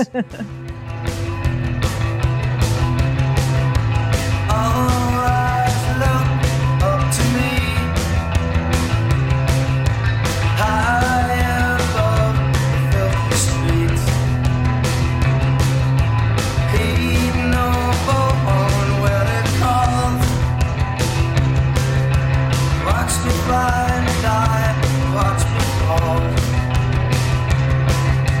I'm the boy they can't ignore. For the first time in my life, I'm sure all the love sent of my pledge won't reach the ledge. My uh, my wife and I spent uh, f- last Friday night in uh, Santa Monica at a hotel because uh, my wife had to teach there the next morning, and uh, uh, so she was in the shower and I was uh, I was uh, on my computer and she was and this is a phrase that never existed until I got this podcast. She's like, "What are you doing?" And I said, "I'm picking my songs." like no one ever says, "I'm picking my song." Wait, wait, oh, you're re- cr- creating a set list for your gig tonight? No, I'm not a musician. I'm just picking my songs. So uh, that's when I pick my song. So yeah, the ledge. I love it. That's great. So you're probably looking out over the ocean. Yeah, yeah. Yeah. I Sounds opened, I, op- wonderful. I opened the window. I stood. Oh, see, still on the ledge. I grabbed another bottle of Jack. spilled So- coffee, spilled donuts. What? Uh, what's on? Did you have the ledge? I did not have the Ooh, ledge. okay, here we go. I do love that one. We could end up hearing six songs off of this album. Good. oh, we could, and there's they're all good. Do you think there's any crossovers? I've, I do. You do. Okay. Don't say anything, Kyle.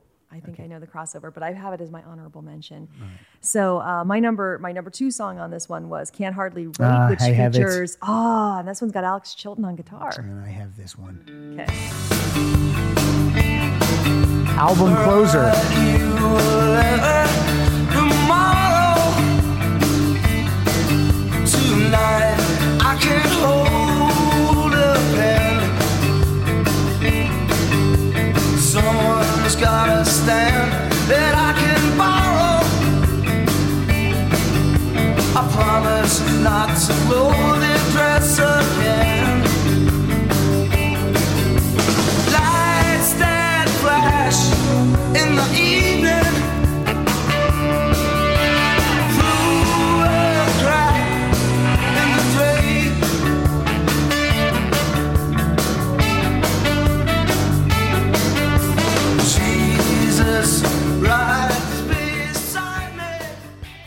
how I didn't ask you what you think of the album cover.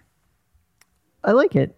Although it's pleased to meet me, I, I kind of wish one of the hands were like upside down, like you were shaking your own hand. Yeah, Oh, yeah, that's a good point. that is a good But point. I do like it. 'cause It's like one's like Yeah. a business suit, one's like a ripped shirt. I do like the font. I like the Yeah. colors. Yeah, I like this album cover a lot.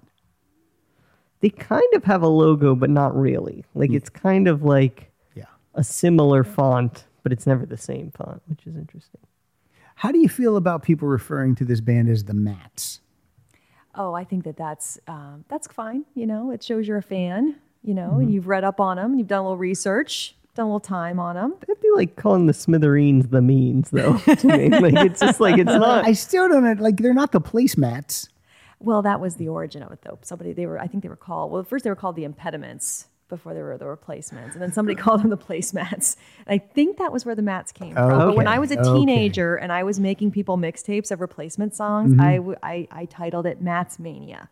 So when I was a teenager, I loved that there was like a secret name for Secret them. name I for see. them. Okay, That's cool. Yeah. Okay. it's like the secret menu in In and Out Burger. Yeah. Which isn't. Can I get Matt's fries? That's just uh, French fries with a lot of pills on them. You're exactly. They take 17 french fries and they douse them in alcohol. And I think in the sessions for I think either this one or um, I think it was for this one they they actually tried to raid the um, offices of Twin Tone Records. They got really paranoid that Twin Tone was going to start to release a bunch of stuff that they had recorded, okay. and they they grabbed what they thought were the master tapes and threw them in the Mississippi River, but they were not in fact the, the tapes. And they figured out that they were not; they were just like copies. They weren't the original masters. And then they tried to go to Pete Stark's house, the guy that w- produced uh, Hoot Nanny, and tried to steal from his house until they realized that they were going to call the cops on him.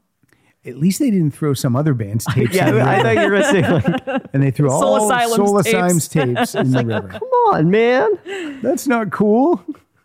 Uh, my next song of my Like It's like Drunk Ocean's 11. it's a bit. uh, Skyway is my next song. on the wrong list. I was on the wrong list. What, Uh, what, what? You take the skyway high above the busy little one way. In my stupid hat and gloves at night, I lie awake, wondering if I'll sleep. Wondering if we'll meet out in the street. You take the skyway. It don't move at all like a subway. Mellow, but I love it. Me too. Mm-hmm. Good song. So, do we still have one more? I have one more. I have. Uh, I have. I have uh, Alex Chilton.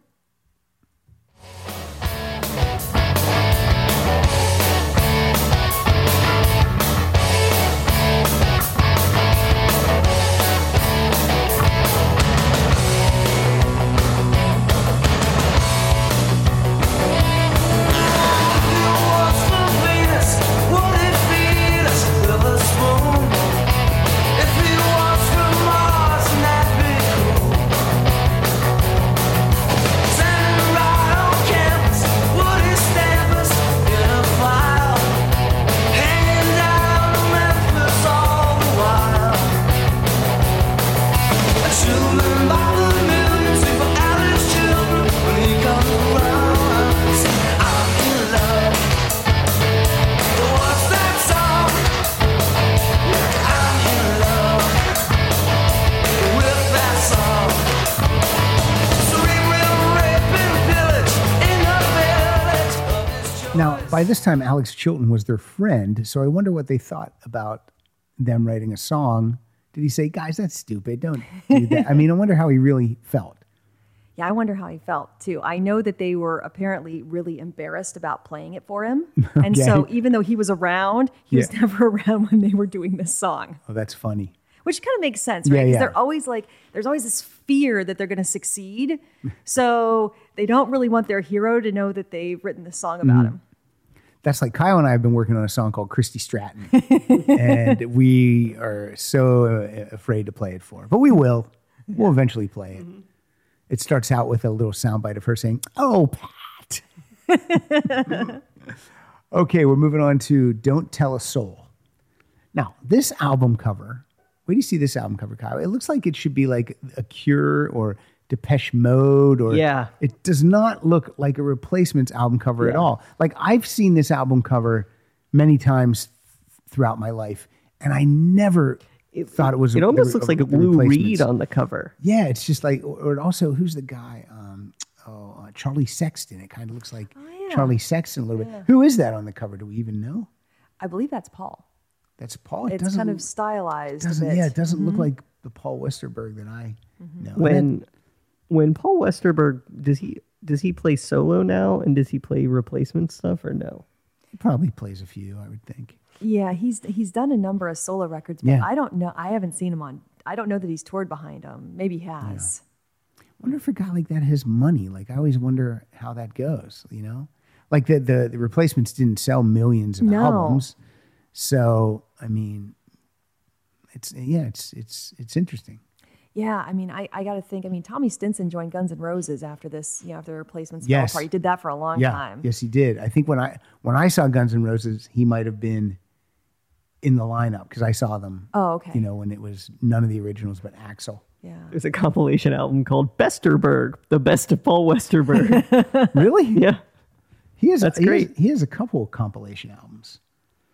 I'm going to his official website for a second. I want to see if he, there's like tour dates. He has two songs on the Friends soundtrack and, and a song on the Melrose Place soundtrack. Maybe he has some money from that. Well, yeah, the Friends soundtrack probably sold. Uh, And he was on the single soundtrack. He had two songs on there. He had um, "Waiting for Somebody" and "Dyslexic Heart." That was right after the replacements Oh, I see. fell yeah, apart. Dyslexic Heart is a great song. But yeah, Yeah. he the last the last solo shows. Oh, that was 2015. That was Replacements reunion. Yeah, it doesn't Mm-hmm. seem like he has any solo shows at all. Well, Solo shows 1993 to 2007. all right. So obviously he's not making money by touring. no, I wonder if I, if he would tour, I, I- people would go. I, I would think so. Maybe he doesn't I don't need know. money. Maybe he doesn't. You know? Maybe he's- or, or maybe you'll call a lift tonight and he'll pick you up. Yeah, yeah true. he's fine. He'll be okay. Bob Stinson, before his untimely demise, went back to being a, a cook and a dishwasher after he Oh, got kicked out of the band. Oh, That's that's rough. That is that would be rough. Now you're gonna like this uh, this album called uh, I forgot the title already. Don't tell so stupid. Don't tell us all. This was produced by a guy named Matt Wallace, who's produced such artists as Faith No More, Maroon Five, and Train. so he went deaf at some point. So we know how much you like the train, Kyle. Okay, so I only have two songs off this. What are what are your songs, Carly? Let's see. I've got I've got the single, the big single. I'll be I'll be you. All right, let's hear it.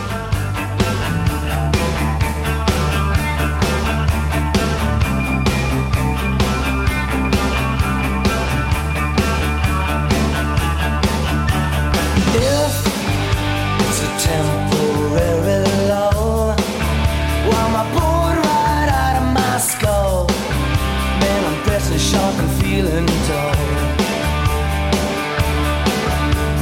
Lonely, I guess that's where I'm from.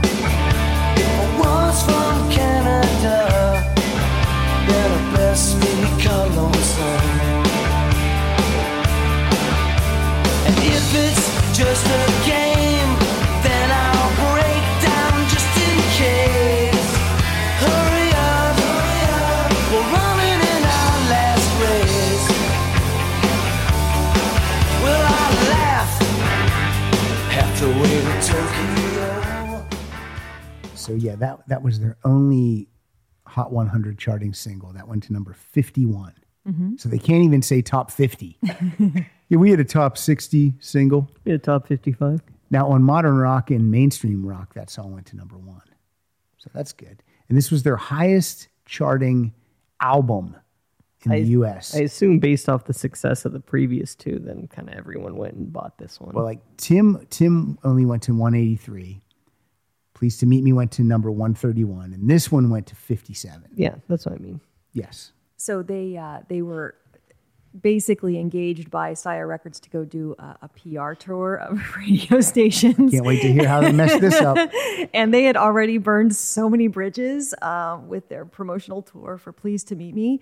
There were very few um, radio stations willing to give them a try, but WXRT out of Chicago, the big alternative Yeah. radio station, uh, asked them to please do a they, to do a free concert basically to make amends, and which they refused to do. And um, and then they went on um, heck, K Rock, guys? and then they did um, something to Louis Largent on K Rock, and uh, he bas- they basically burned every bridge there. So I mean, the the big tastemaking alternative formats would not play this band. So were um, they this afraid time. of success, or did they just do? Did they were just like? Was that just the punk in them that they were just like the hell with it, or what? it, it it sounds like they were just it was fear it was fear of succeeding and every because they would play and you know when they first signed with Sire uh, their manager set them up with a showcase at CBGB knowing that they would screw that up and then they had another show at Irving Plaza like 3 days later which had the really important people because they they they also uh, upset Hilly Crystal enough that he said he would never book them again Um, so yeah, I think it was just fear, and, and P- Peter Buck calls it uh, called it Midwest fatalism. Like it was just his expectation that things were just going to go bad. It's that they so- had. Yeah, it's so funny, like how you said they were compared with REM when they were both coming up, and REM cer- doesn't have any of this in them. Apparently not. No, They, didn't- they didn't try to. They didn't go out and actively try to screw No. things up. But you know, I saw I saw REM in the '90s, and they seemed pretty messed up. And I remember Michael Stipe was reading all the words to every song off of like a, a music stand. So they they weren't, but but for some reason they didn't really push it so far as to completely alienate the audience. Right. Right. I think they knew what how to walk that fine line. or when they did a press tour, they weren't pissing people off. they, were just, they were cordial and nice uh, young fellas. Exactly. So this album, every song is written by Paul Westerberg except uh, the last song, which is uh, written by everybody, written by the band. They got a guy named Slim Dunlap is in the band now, playing guitar and keyboards and background vocals. My first song off of Don't Tell a Soul is Talent Show. In my waxed up hair and my painted shoes, got an offer that you might refuse. Tonight, tonight, we're gonna take a stab. Come on along, we'll grab a cab. There ain't much to look at, so close your eyes, here we go. We're playing at the talent show, playing at the talent show. Come on along, here we go playing at the talent show. Check us out, here we go. Playing at the talent show. It's a good tune. It is. I like that. what is your favorite album of theirs? Have we hit it yet? Yeah, we have. Um, you know, it's it's hard for me to choose a favorite. I would say it's probably it's probably um, Let It Be, Okay. actually, which is not um, not the typical one. Most people choose Tim or Please to Meet Me. Uh, Let It Be is kind of a growing up record, Mm-hmm. um, and I, I I like a lot of the sentiments in the songs there, and also it's kind of the full band's record, but they're all really good. Yeah. And when they got back together for those reunion tours, people probably thought, oh, maybe they'll do an album. Yes, And absolutely. then no. Maybe they'll maybe No. they'll do an album and piss a bunch of people off. but like they did that, you know, even when they played Riot Fest, like I mean, I, I you know, I got right up in front, and I I was by myself, so I met a bunch of people that had flown in just for this show because they were only doing three shows on that on three festival. Was that out shows. here? Or is it no, there was they did it Denver, Toronto, and um, Chicago. okay? They might have done a show here. I just know that they have a Riot Fest out here, but I didn't know if they played. it. No, Kyle, we have riots out here. Oh, okay. Oh, that's right. That's right. That's not a right. festival. That's, right. actual riot. That's right. Never Okay. mind. I think they might have done. I think they might have had a, an un, unfavorable Coachella ap- appearance Oh, or two okay. a- at the in, in that same year, maybe. But of course they did. but you know, even like they come out like uh, even with Riot Fest, even though they played really well, they had to come out and like make everybody mad, right? They were wearing like they they always love to dress like in drag a little bit, and so they came out in prairie skirts and Rock Mount Ranchwear shirts, which is like a big like you know Denver institution. and then they're like, look, we bought shirts here, and then Paul Westbrook says, but they're all made in China, and you know another way to ingratiate just need yourself to- with the crowd. I think the phrase is shut up and play your guitar. Exactly. I think that's what they need to do. Uh, I don't want to Dr. Laura it, but yeah, maybe I don't know. So is it me or it's you? It is Carly. It's Carly. Okay, I'm gonna go with. They kind of tried to return to their uh, punk rock roots with "Anywhere's Better Than Here," so let's play that one.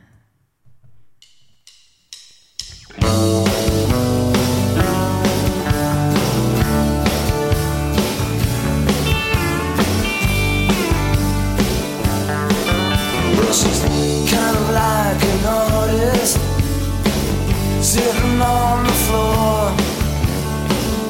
Never finishes, she abandons, never shows her soul. And she's kind of like a movie that everyone rushes to see, and no one understands it. Sitting in their seats. She opens her mouth to speak and what comes out's a mystery. Thought about, not understood, she's aching to be.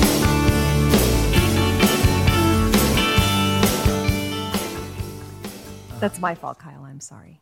I had, I had, I told you that was "Anywhere's Better Than Here." I was aching to be. Oh, my bad. I'm That's my sorry. fault. I, I gave you the wrong uh, order, so that's totally fine. That was my honorable mention song, That's and okay. I read the wrong one. It's not. It's We'll edit it all out. Kyle, I want, you, I want you to look this up. There was a there was an album release called "Stay Awake: Various Interpretations of Music from Vintage Disney Films," and the Replacements do a version of Cruella de Vil. Oh, okay. So I want to hear that. Cruella de Vil, but they probably rock it up, right? They trying to piss They Disney say off? the F word in the middle. They do. Cruella fucking DeVille. Take that, Disney. And then they pee on his grave. totally. You found it.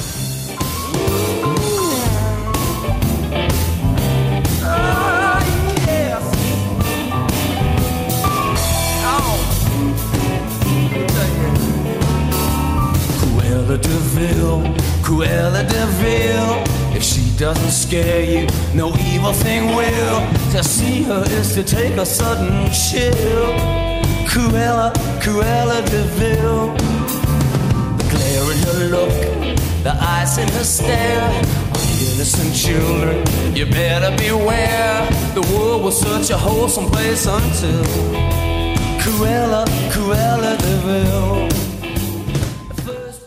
That's pretty good. Tom Tom Waits does hi ho on this. I was just gonna say, I want you. I want to hear that. I was just gonna ask for that. Oh, really? H- How do we how do we think this sounds? Terrible. right? Hi ho! it's off to work we go. It's gonna be awful.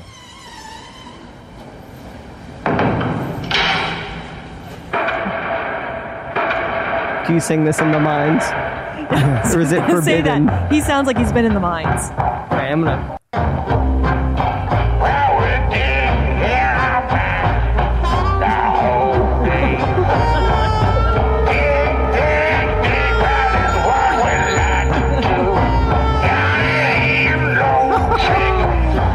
It's unlistenable.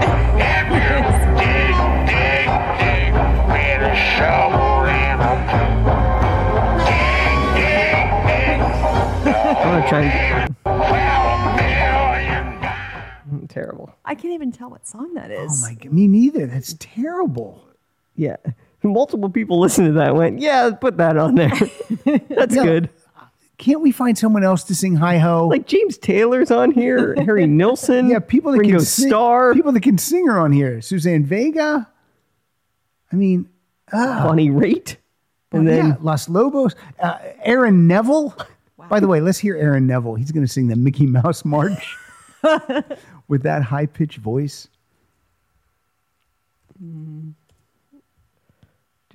it's taking me a minute. So, That's okay. Take your time.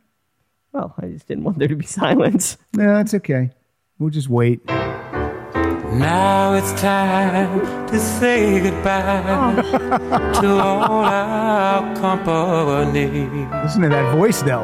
M I C K E Y M O U S E. Come along and sing our song and join our Yeah, how the hell? How- I mean, he he should only sing or do the voice of if uh, if if a a, a A fir- Muppet is in a well. or or if or if a, if, if if a furnace in the basement comes to life, then he's the voice of that. He's animal. Yeah, he's Animal from the Muppets. God, that's so terrible. what? I guess people go, what an eclectic uh, album we put together, That's right? that's number three. I know. I know. All right, back to the replacements. Well, uh, what I want to know is how the, how did the replacements agree to this and not screw this up?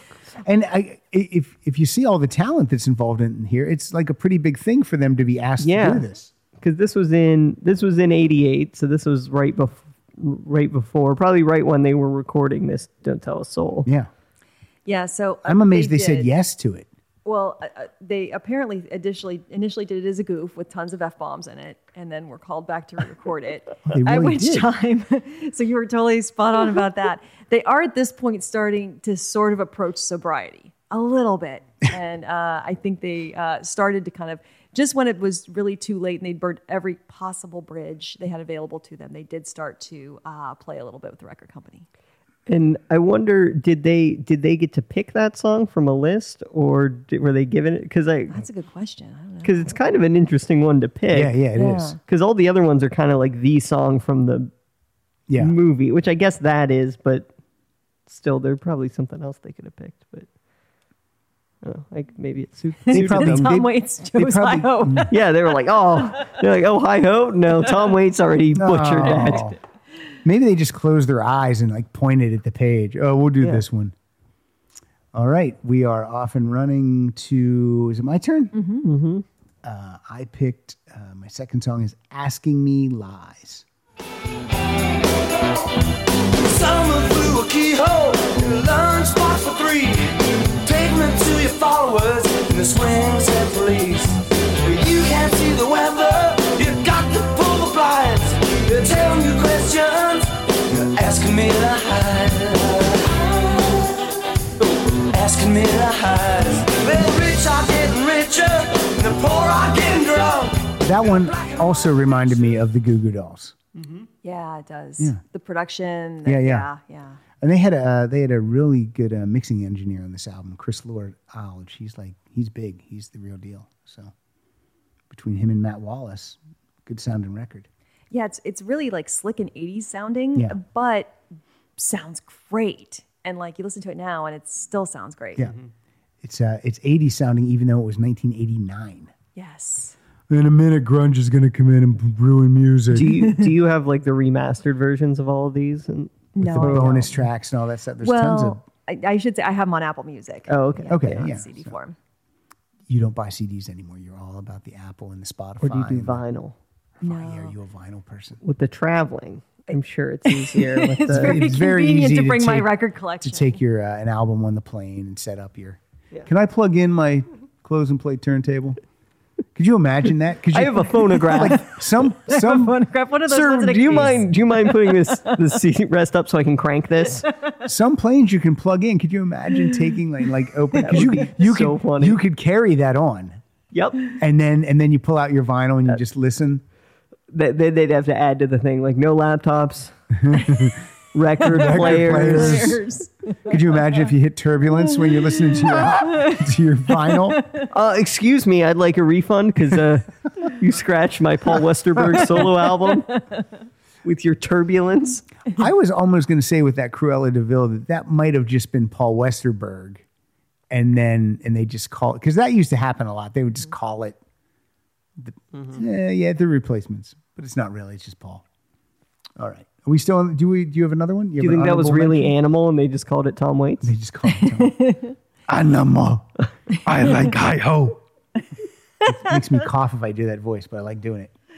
What's uh? Do you have another song off? I of uh, have, uh, I do. I have off Don't Tell a Soul. I do have track six now, which I talked about last time. So we'll, we'll do that one Yeah, I because played that one the is a wrong- I little. played the wrong one. We need to kick it up a notch. No, you didn't play the. wrong- I gave you the wrong cue. Um, but uh, let's kick it up a notch because this is the last sort of gasp of true punk inspired music before it all kind of Kick it up a notch. Are we about to prepare a dish? Are We we might going to be. prepare a spicy It's gonna food? get a little spicy in here. What is that? What happened? It just isn't.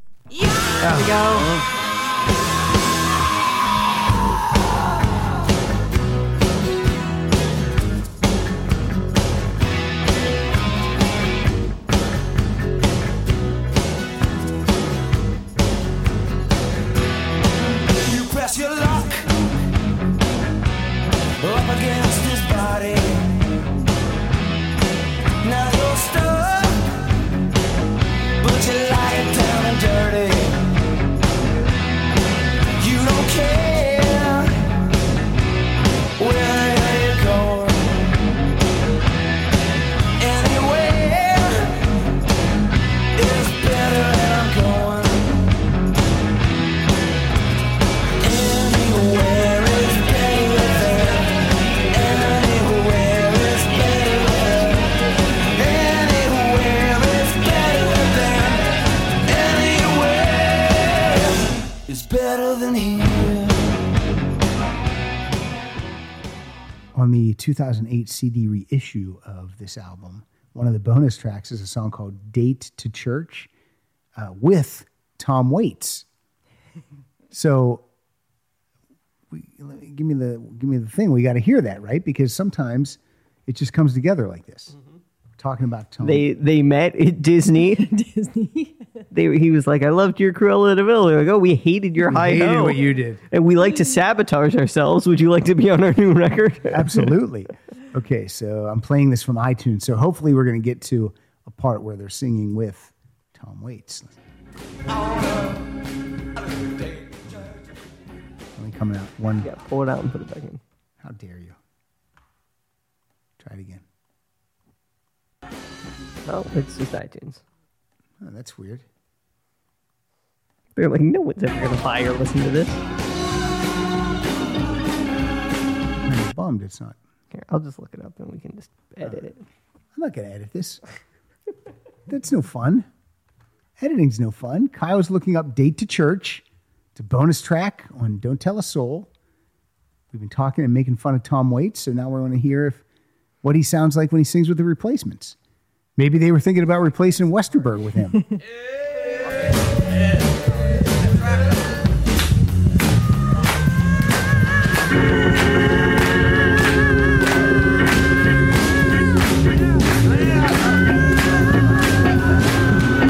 I would be wrong, yeah.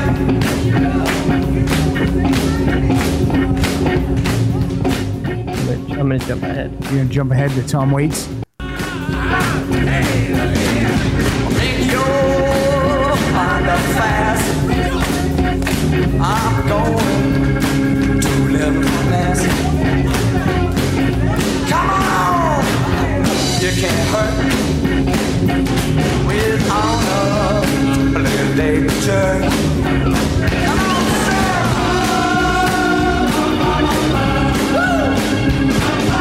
I think that's him in backup. I don't even hear him. If that's him in the background, he sounds okay. Are you sure he's not the organ?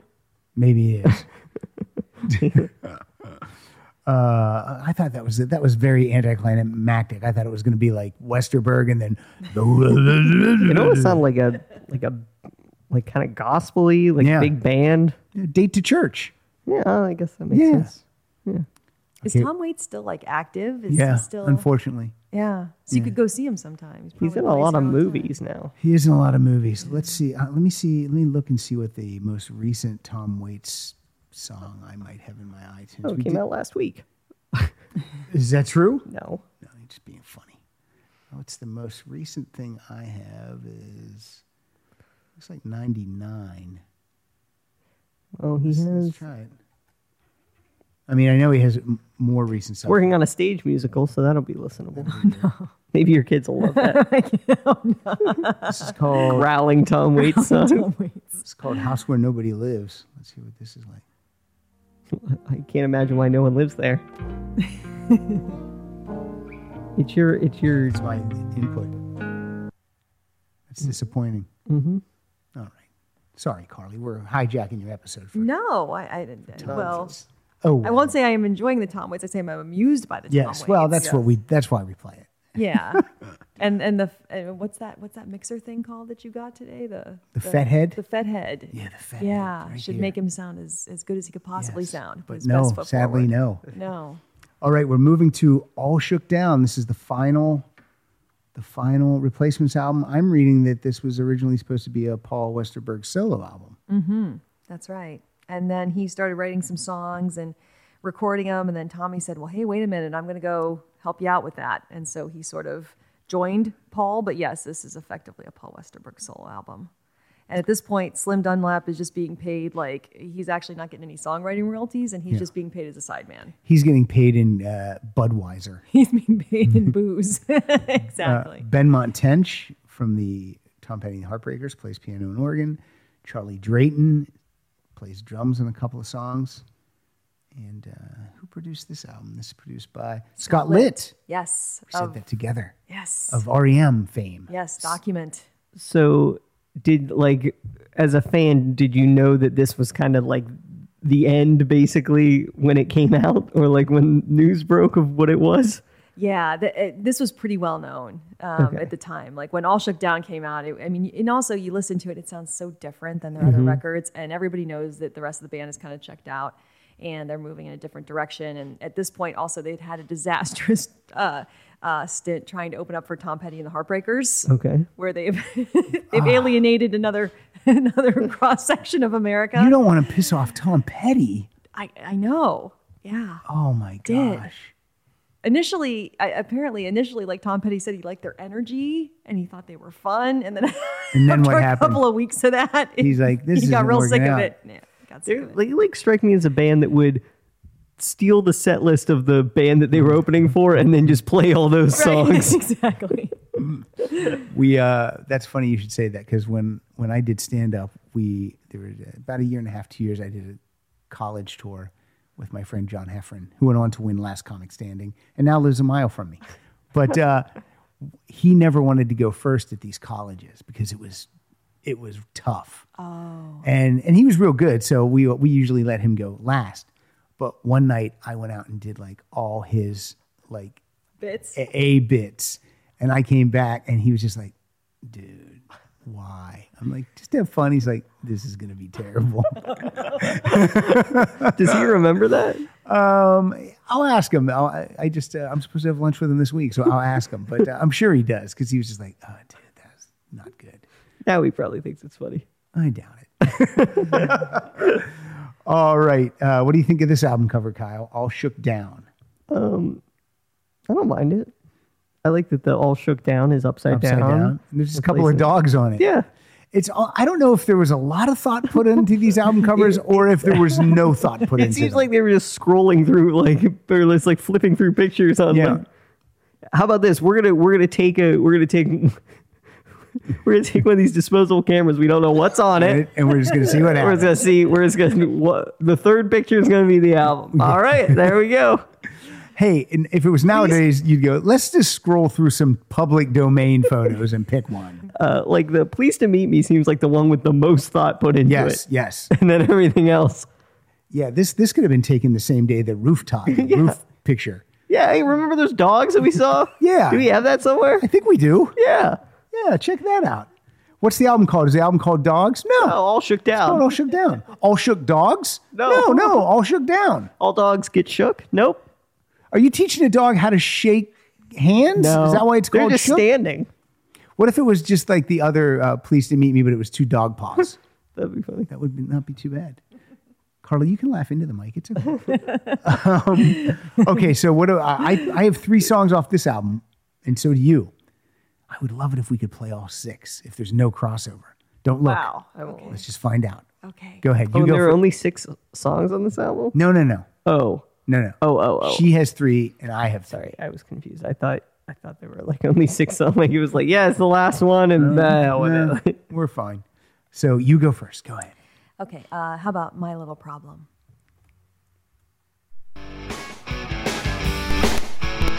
Now, you, now you're having problems. Kevin, There we go. downright depressing. Do you foresee no way out for me?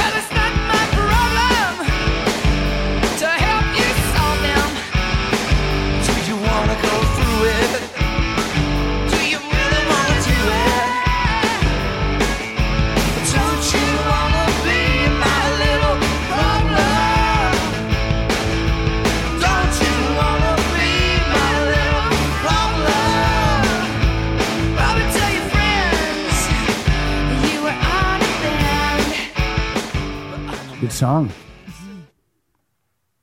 Got a duet there. That's a little better than his duet with Tom Waits. What are you doing? Messing with the chord? Just fixing this chord. Is the chord fucked Trying to up? do it uh, discreetly. Is the chord fucked up? But I brought it to your attention. I brought it to everyone's attention worldwide. You think it's fixed? You cleaned it off with your shirt. That's like the, Mm-hmm. that's the equivalent of like banging on it. hey, the TV won't work. Slap the, The side of inside it. of my shirt. No, I thought there might be some dust in the crevices or whatever. How, there might be more dust in the crevices of your shirt.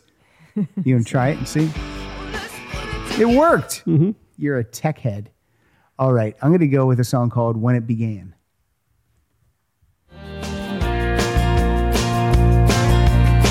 Stop at a light that shine bright blue.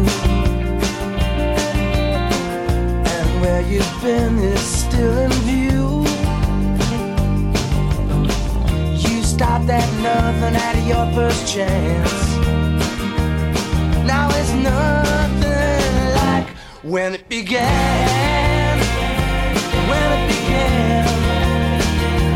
When it began when it began.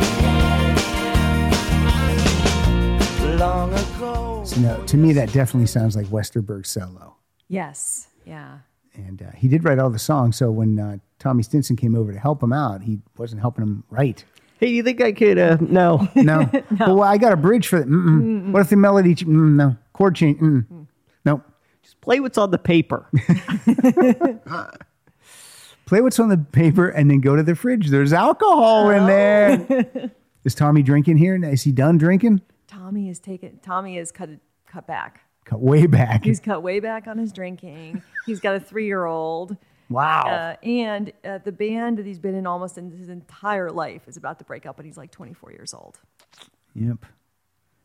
So All right. it's uh, it's tough times for Tommy Stinson. That's why he wanted to go and because that's all he knows how to do. Because he pretty much dropped out of school when he was like 13. That sounds like an after school special. Tough times for Tommy. and then when does when does Bob Stinson pass? Is it during this time or is it later? 95. Okay, a couple so years it's later. later. All right. Mm-hmm. Of drugs and alcohol. Yes. yes. When will rock stars learn? Do they think they're invincible? Like even with Tom Petty and with Prince Yeah. taking pain medication, Yeah. do they just think that they're invincible? I don't know, or maybe they are uh, self-medicating because it's what they do. Like I, I Mm-hmm. want because they, they say like Tom Petty really struggled through that last tour, right? Like Yeah, that 'cause he had Hollywood like, he had Bowl like show, a they had to, like- fractured hip. yeah, they had to like drag him on off stage. Like as soon as he got off the stage, he was falling apart, right? We So- take him to the hospital. right. I mean, don't let him go home and pop pain pills. Well, I, wo- yeah, and I wonder if it's one of those things where they give them like the the hey, you, you can't take this with this and this, and they're like, I've done everything else. Like Yeah. th- this is prescribed to me. It's not going to do. You know, now, here's the thing, though. With, with, with I, I, can love take Tom. two or three. Yeah. You know, I love Tom Petty, but whenever I would see Tom Petty, he didn't really look like a healthy guy. You know what I mean? Fair point. Like when you see Bruce Springsteen, Yeah. Oh yeah. He he's looks healthy. amazing. He looks amazing. He looks Yeah. like like Mick Jagger looks healthy. yeah, yeah, even Keith Richards now looks healthy. Well, I don't know about that. He's He Keith is- smokes all the time. Yeah, like to my knowledge, I don't think Bruce Springsteen ever smoked. Mm, I don't know. I don't. Never think so. seen him. There's not a picture of him with a. No. And one time, uh, we were at uh, Clarence Clemens' bachelor party, and we were at a strip club. It was called. Uh, I won't tell you because I don't want my, I don't want Patty to know where I go on a Sunday night. But I, I smoked a cigar that night. Took two puffs. That's it. So I typed in Bruce Springsteen smoking online. Yeah. And it's just pictures of him like running and sitting on motorcycles. Just sitting on things that actually smoke. yes. All right. He's in a car. In the car. Yeah. So, no, so I'm no. in, I'm in a, a train. This one looks like he's smoking, but he's actually playing a harmonica. I'm in a steam engine, and uh, I'm at a barbecue grill. we're roasting a we're, we're roasting a pig, and uh, I'm right there. I'm I'm helping stoke the fire. Oh, that's a song. Whoa, whoa, whoa! Stoke that fire. Write that down. All right. Uh, I hope we can play six songs. Let's find out what's your next song. Okay, we did have one crossover. We did. When it began was a crossover. Oh, for me. damn it. Sorry, man. Um, but I do have nobody as my honorable. I don't have that.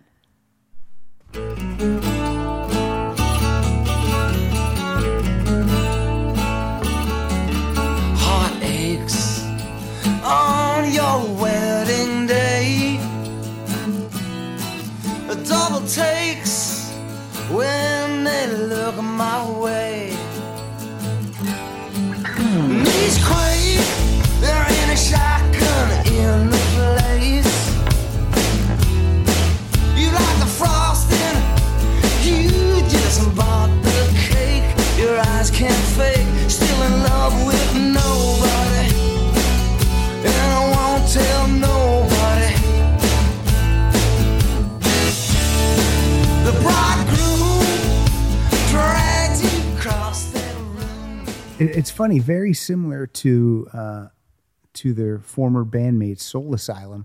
Like Soul Asylum was hardcore punk, Yes. and then they you know they became this other thing. This is very similar trajectory, except Soul Asylum seemed to still make people feel nice.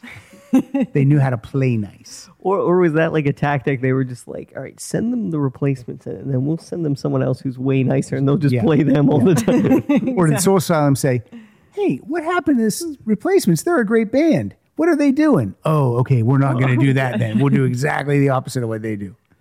hey, that band, w- that station wouldn't play Soul Asylum. You know what? Send the replacements in there. Have them break a few things. That um, this album's really recorded unbelievably good. Is that a tech technical term? Yeah, unbelievably good. Unbelievably good. I think it says that it's like it's like filmed in Technicolor, sound done by unbelievably good. so, what were the three songs you had from this album? Let me hear it again. So I had my little problem when it began and nobody. And I had "My Little Problem" and "When It Began," but I also have "Torture." Okay. Let's hear "Torture." A million baby kisses from a kissing booth on wheels. The sound is pretty poison on the envelope she seals. And your love is far away, and he knows exactly how she feels. Who's torture? It's huge torture. What new? You're climbing to your rocket ship and gone from 10 to 1. There's no television coverage for that loser on the run. You hide yourself in darkness, but we're headed for the sun. Who is torture? Torture. Yeah, torture. What to do is torture. Now, Carly, let me ask you something because we're at the end of the episode, but we don't have a playout song. So, what replacement song have we not played that you would like to play for the playout song?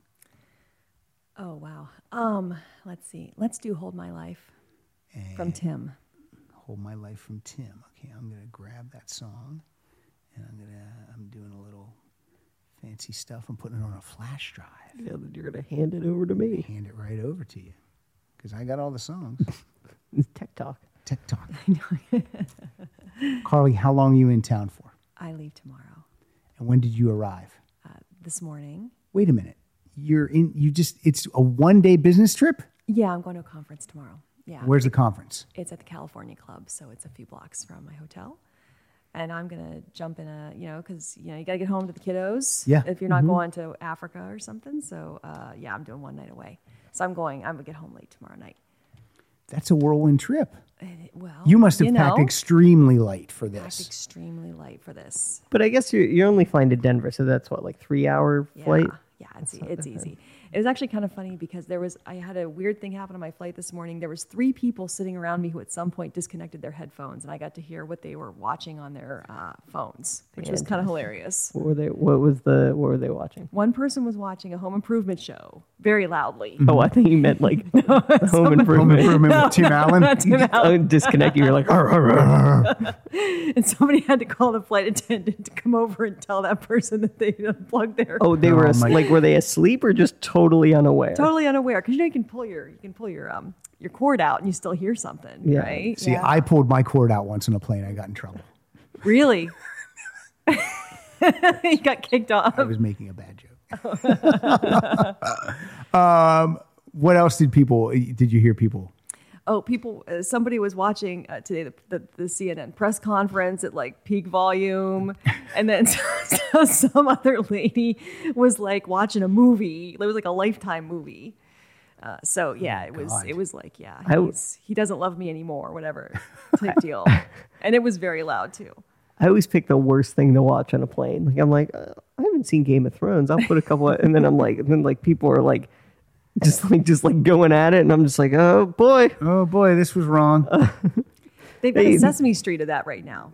Game of Chairs. oh I think I did Have you see seen that. Yeah, It's so cute. My son yeah. loves it. One's like a sports chair or Yes. something, and then one's like, and it's like musical chairs. But they look like one looks like, uh, dinklage yeah, and who's the other one look like cersei there is a Cersei and there's a Dinklage and there might be a Jon Snow and then Grover is someone I think. And there's a King Joffrey, and at one point, one Oh, of the Muppets yes, that's- says, "I have to go to a wedding." Yeah. Does uh is Elmo still on Sesame Street? Yeah. But Kevin Clash doesn't do the voice I anymore. don't know. He doesn't. I don't think so. Does he still sound the same? What Yeah. Oh, if they change his voice? Mm-hmm. Elmo. It's Tom I'm Waits. Elmo. I'm Elmo. Elmo, let's go home. Elmo. Uh, What is the next show you got coming up? What are you going to go see? Oh gosh. Uh, well, um, let me think about this. Oh, I'm going to go see Bauhaus. Oh. Wow. Yeah. I didn't know they still toured. They are touring with Peter Murphy and David J.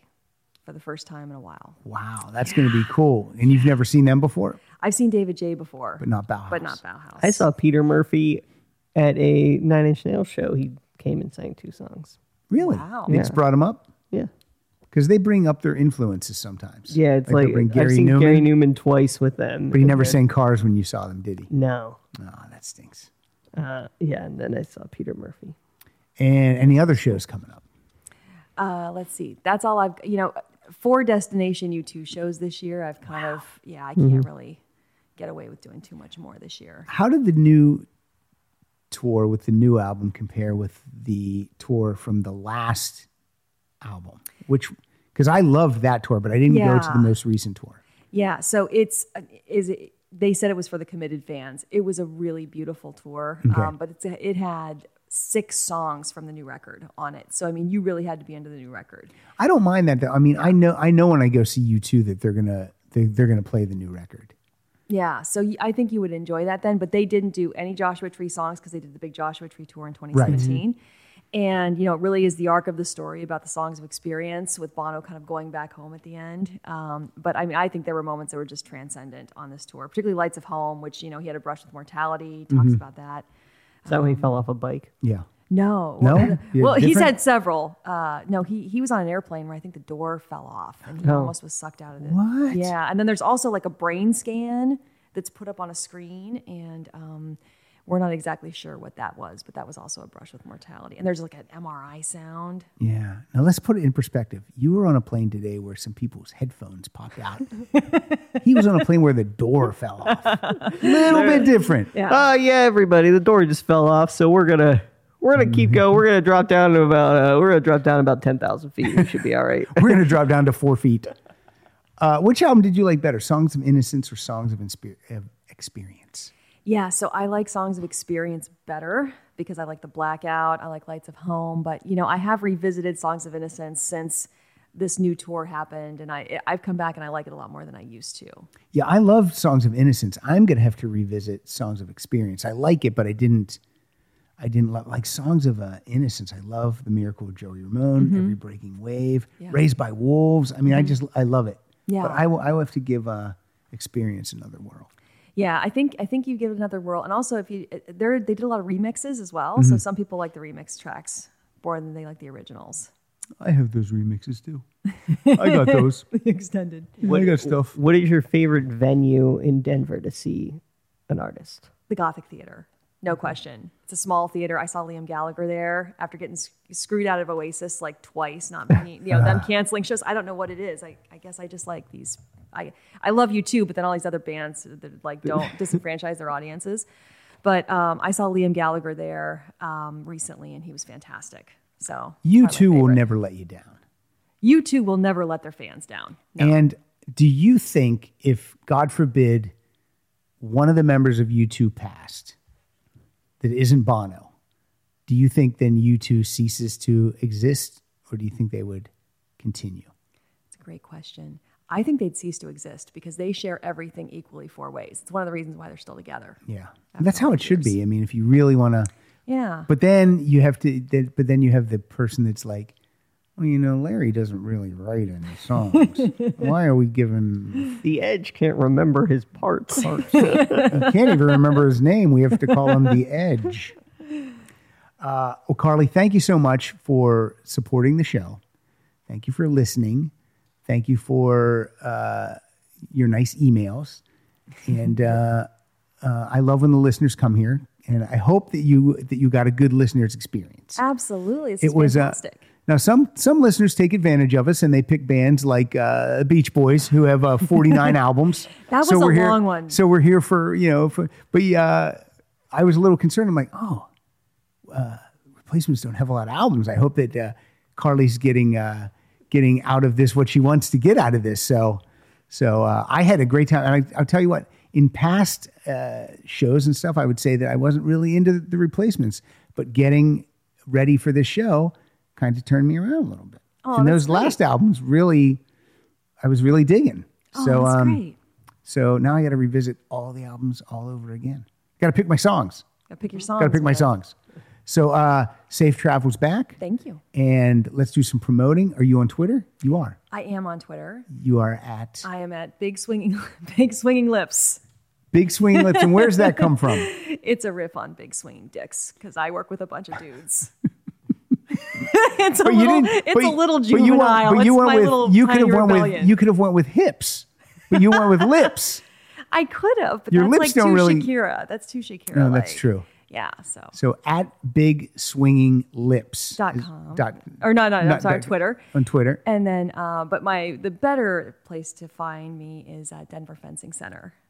Denver Fencing Center. That's my yeah. That's the business my Mm-hmm. husband and I own. And that's a Twitter at Denver Fencing Center. Yep. And there's a website for that. There is a website for that. People can go. They can come. They can fence. All right. Check it out.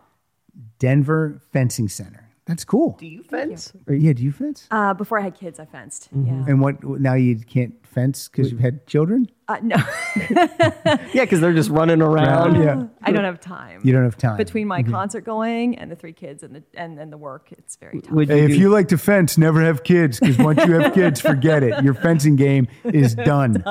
what's your what's your husband's expertise? Is it foil, epee, saber? I guess all three if Ooh. he teaches Guess them. killing um, very- people. It would very be killing people. knowledgeable.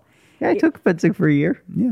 Uh, He teaches all three weapons, but uh, foil is his first love. Yeah. Yeah, I like foil. I don't like epee. yeah. Epee was my It's just- thing. It just, it, but there's not a lot of strategy You just like to you it. just poke someone in the toe. it's like is. whoever's like arm is. is. longer. yes. Yeah, could we talk about something I know something about? I don't know what what's the what's the thing they wear in the A face mask? called? It's called it's called a I mask. think so, right? A face There's mask. got to be a It's called a mask. there's got to be a better name for it than that. Uh, yeah, we our marketing could use some improvement as a sport. You know, you know fencing. You've seen a James Bond movie. Mm, Yeah, Madonna fences. Madonna fences. That's right. What was her technique like? Probably not good. It, it wasn't great, no, but she looked amazing. That was like a Jean Paul Gaultier designed fencing outfit, very bondagey. Of course it was. yes, Of yes. course it was. And then they also throw a sword They do. and it sticks in a wall, which, would never That could happen never happen. Never happen. because it has a button on the end Right. and it's hooked up into you normally. Ridiculous. Uh, Kyle, you're at Kyle Dotson. Fund. am. We're at Rock Solid. Or Show. Kyle Dotson fencing. That's not true. uh, I'm at Pat underscore Francis. We are at Rock Solid Show. Go to rocksolidpodcast.com for all things about us, Patreon page, t shirts, episodes, all that good stuff. Uh, thank you to Fethead, uh, Triton Audio with the Fethead. Uh, this is our first time using it. We like it. Yeah, that sounds great. Go get a Fethead, not a fat head. Yeah, that's something that sticks on your wall with a sports star on it. Right. This is a fat head.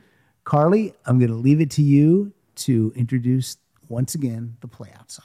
All right, thank you very much. Here's Hold My Life. Thank you for being here. Thank you. Thank you, Kyle.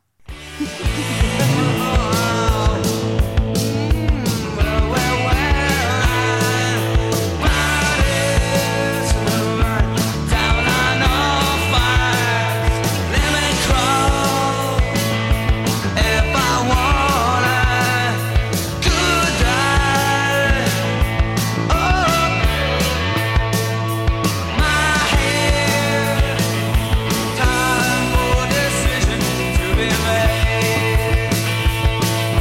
Wrap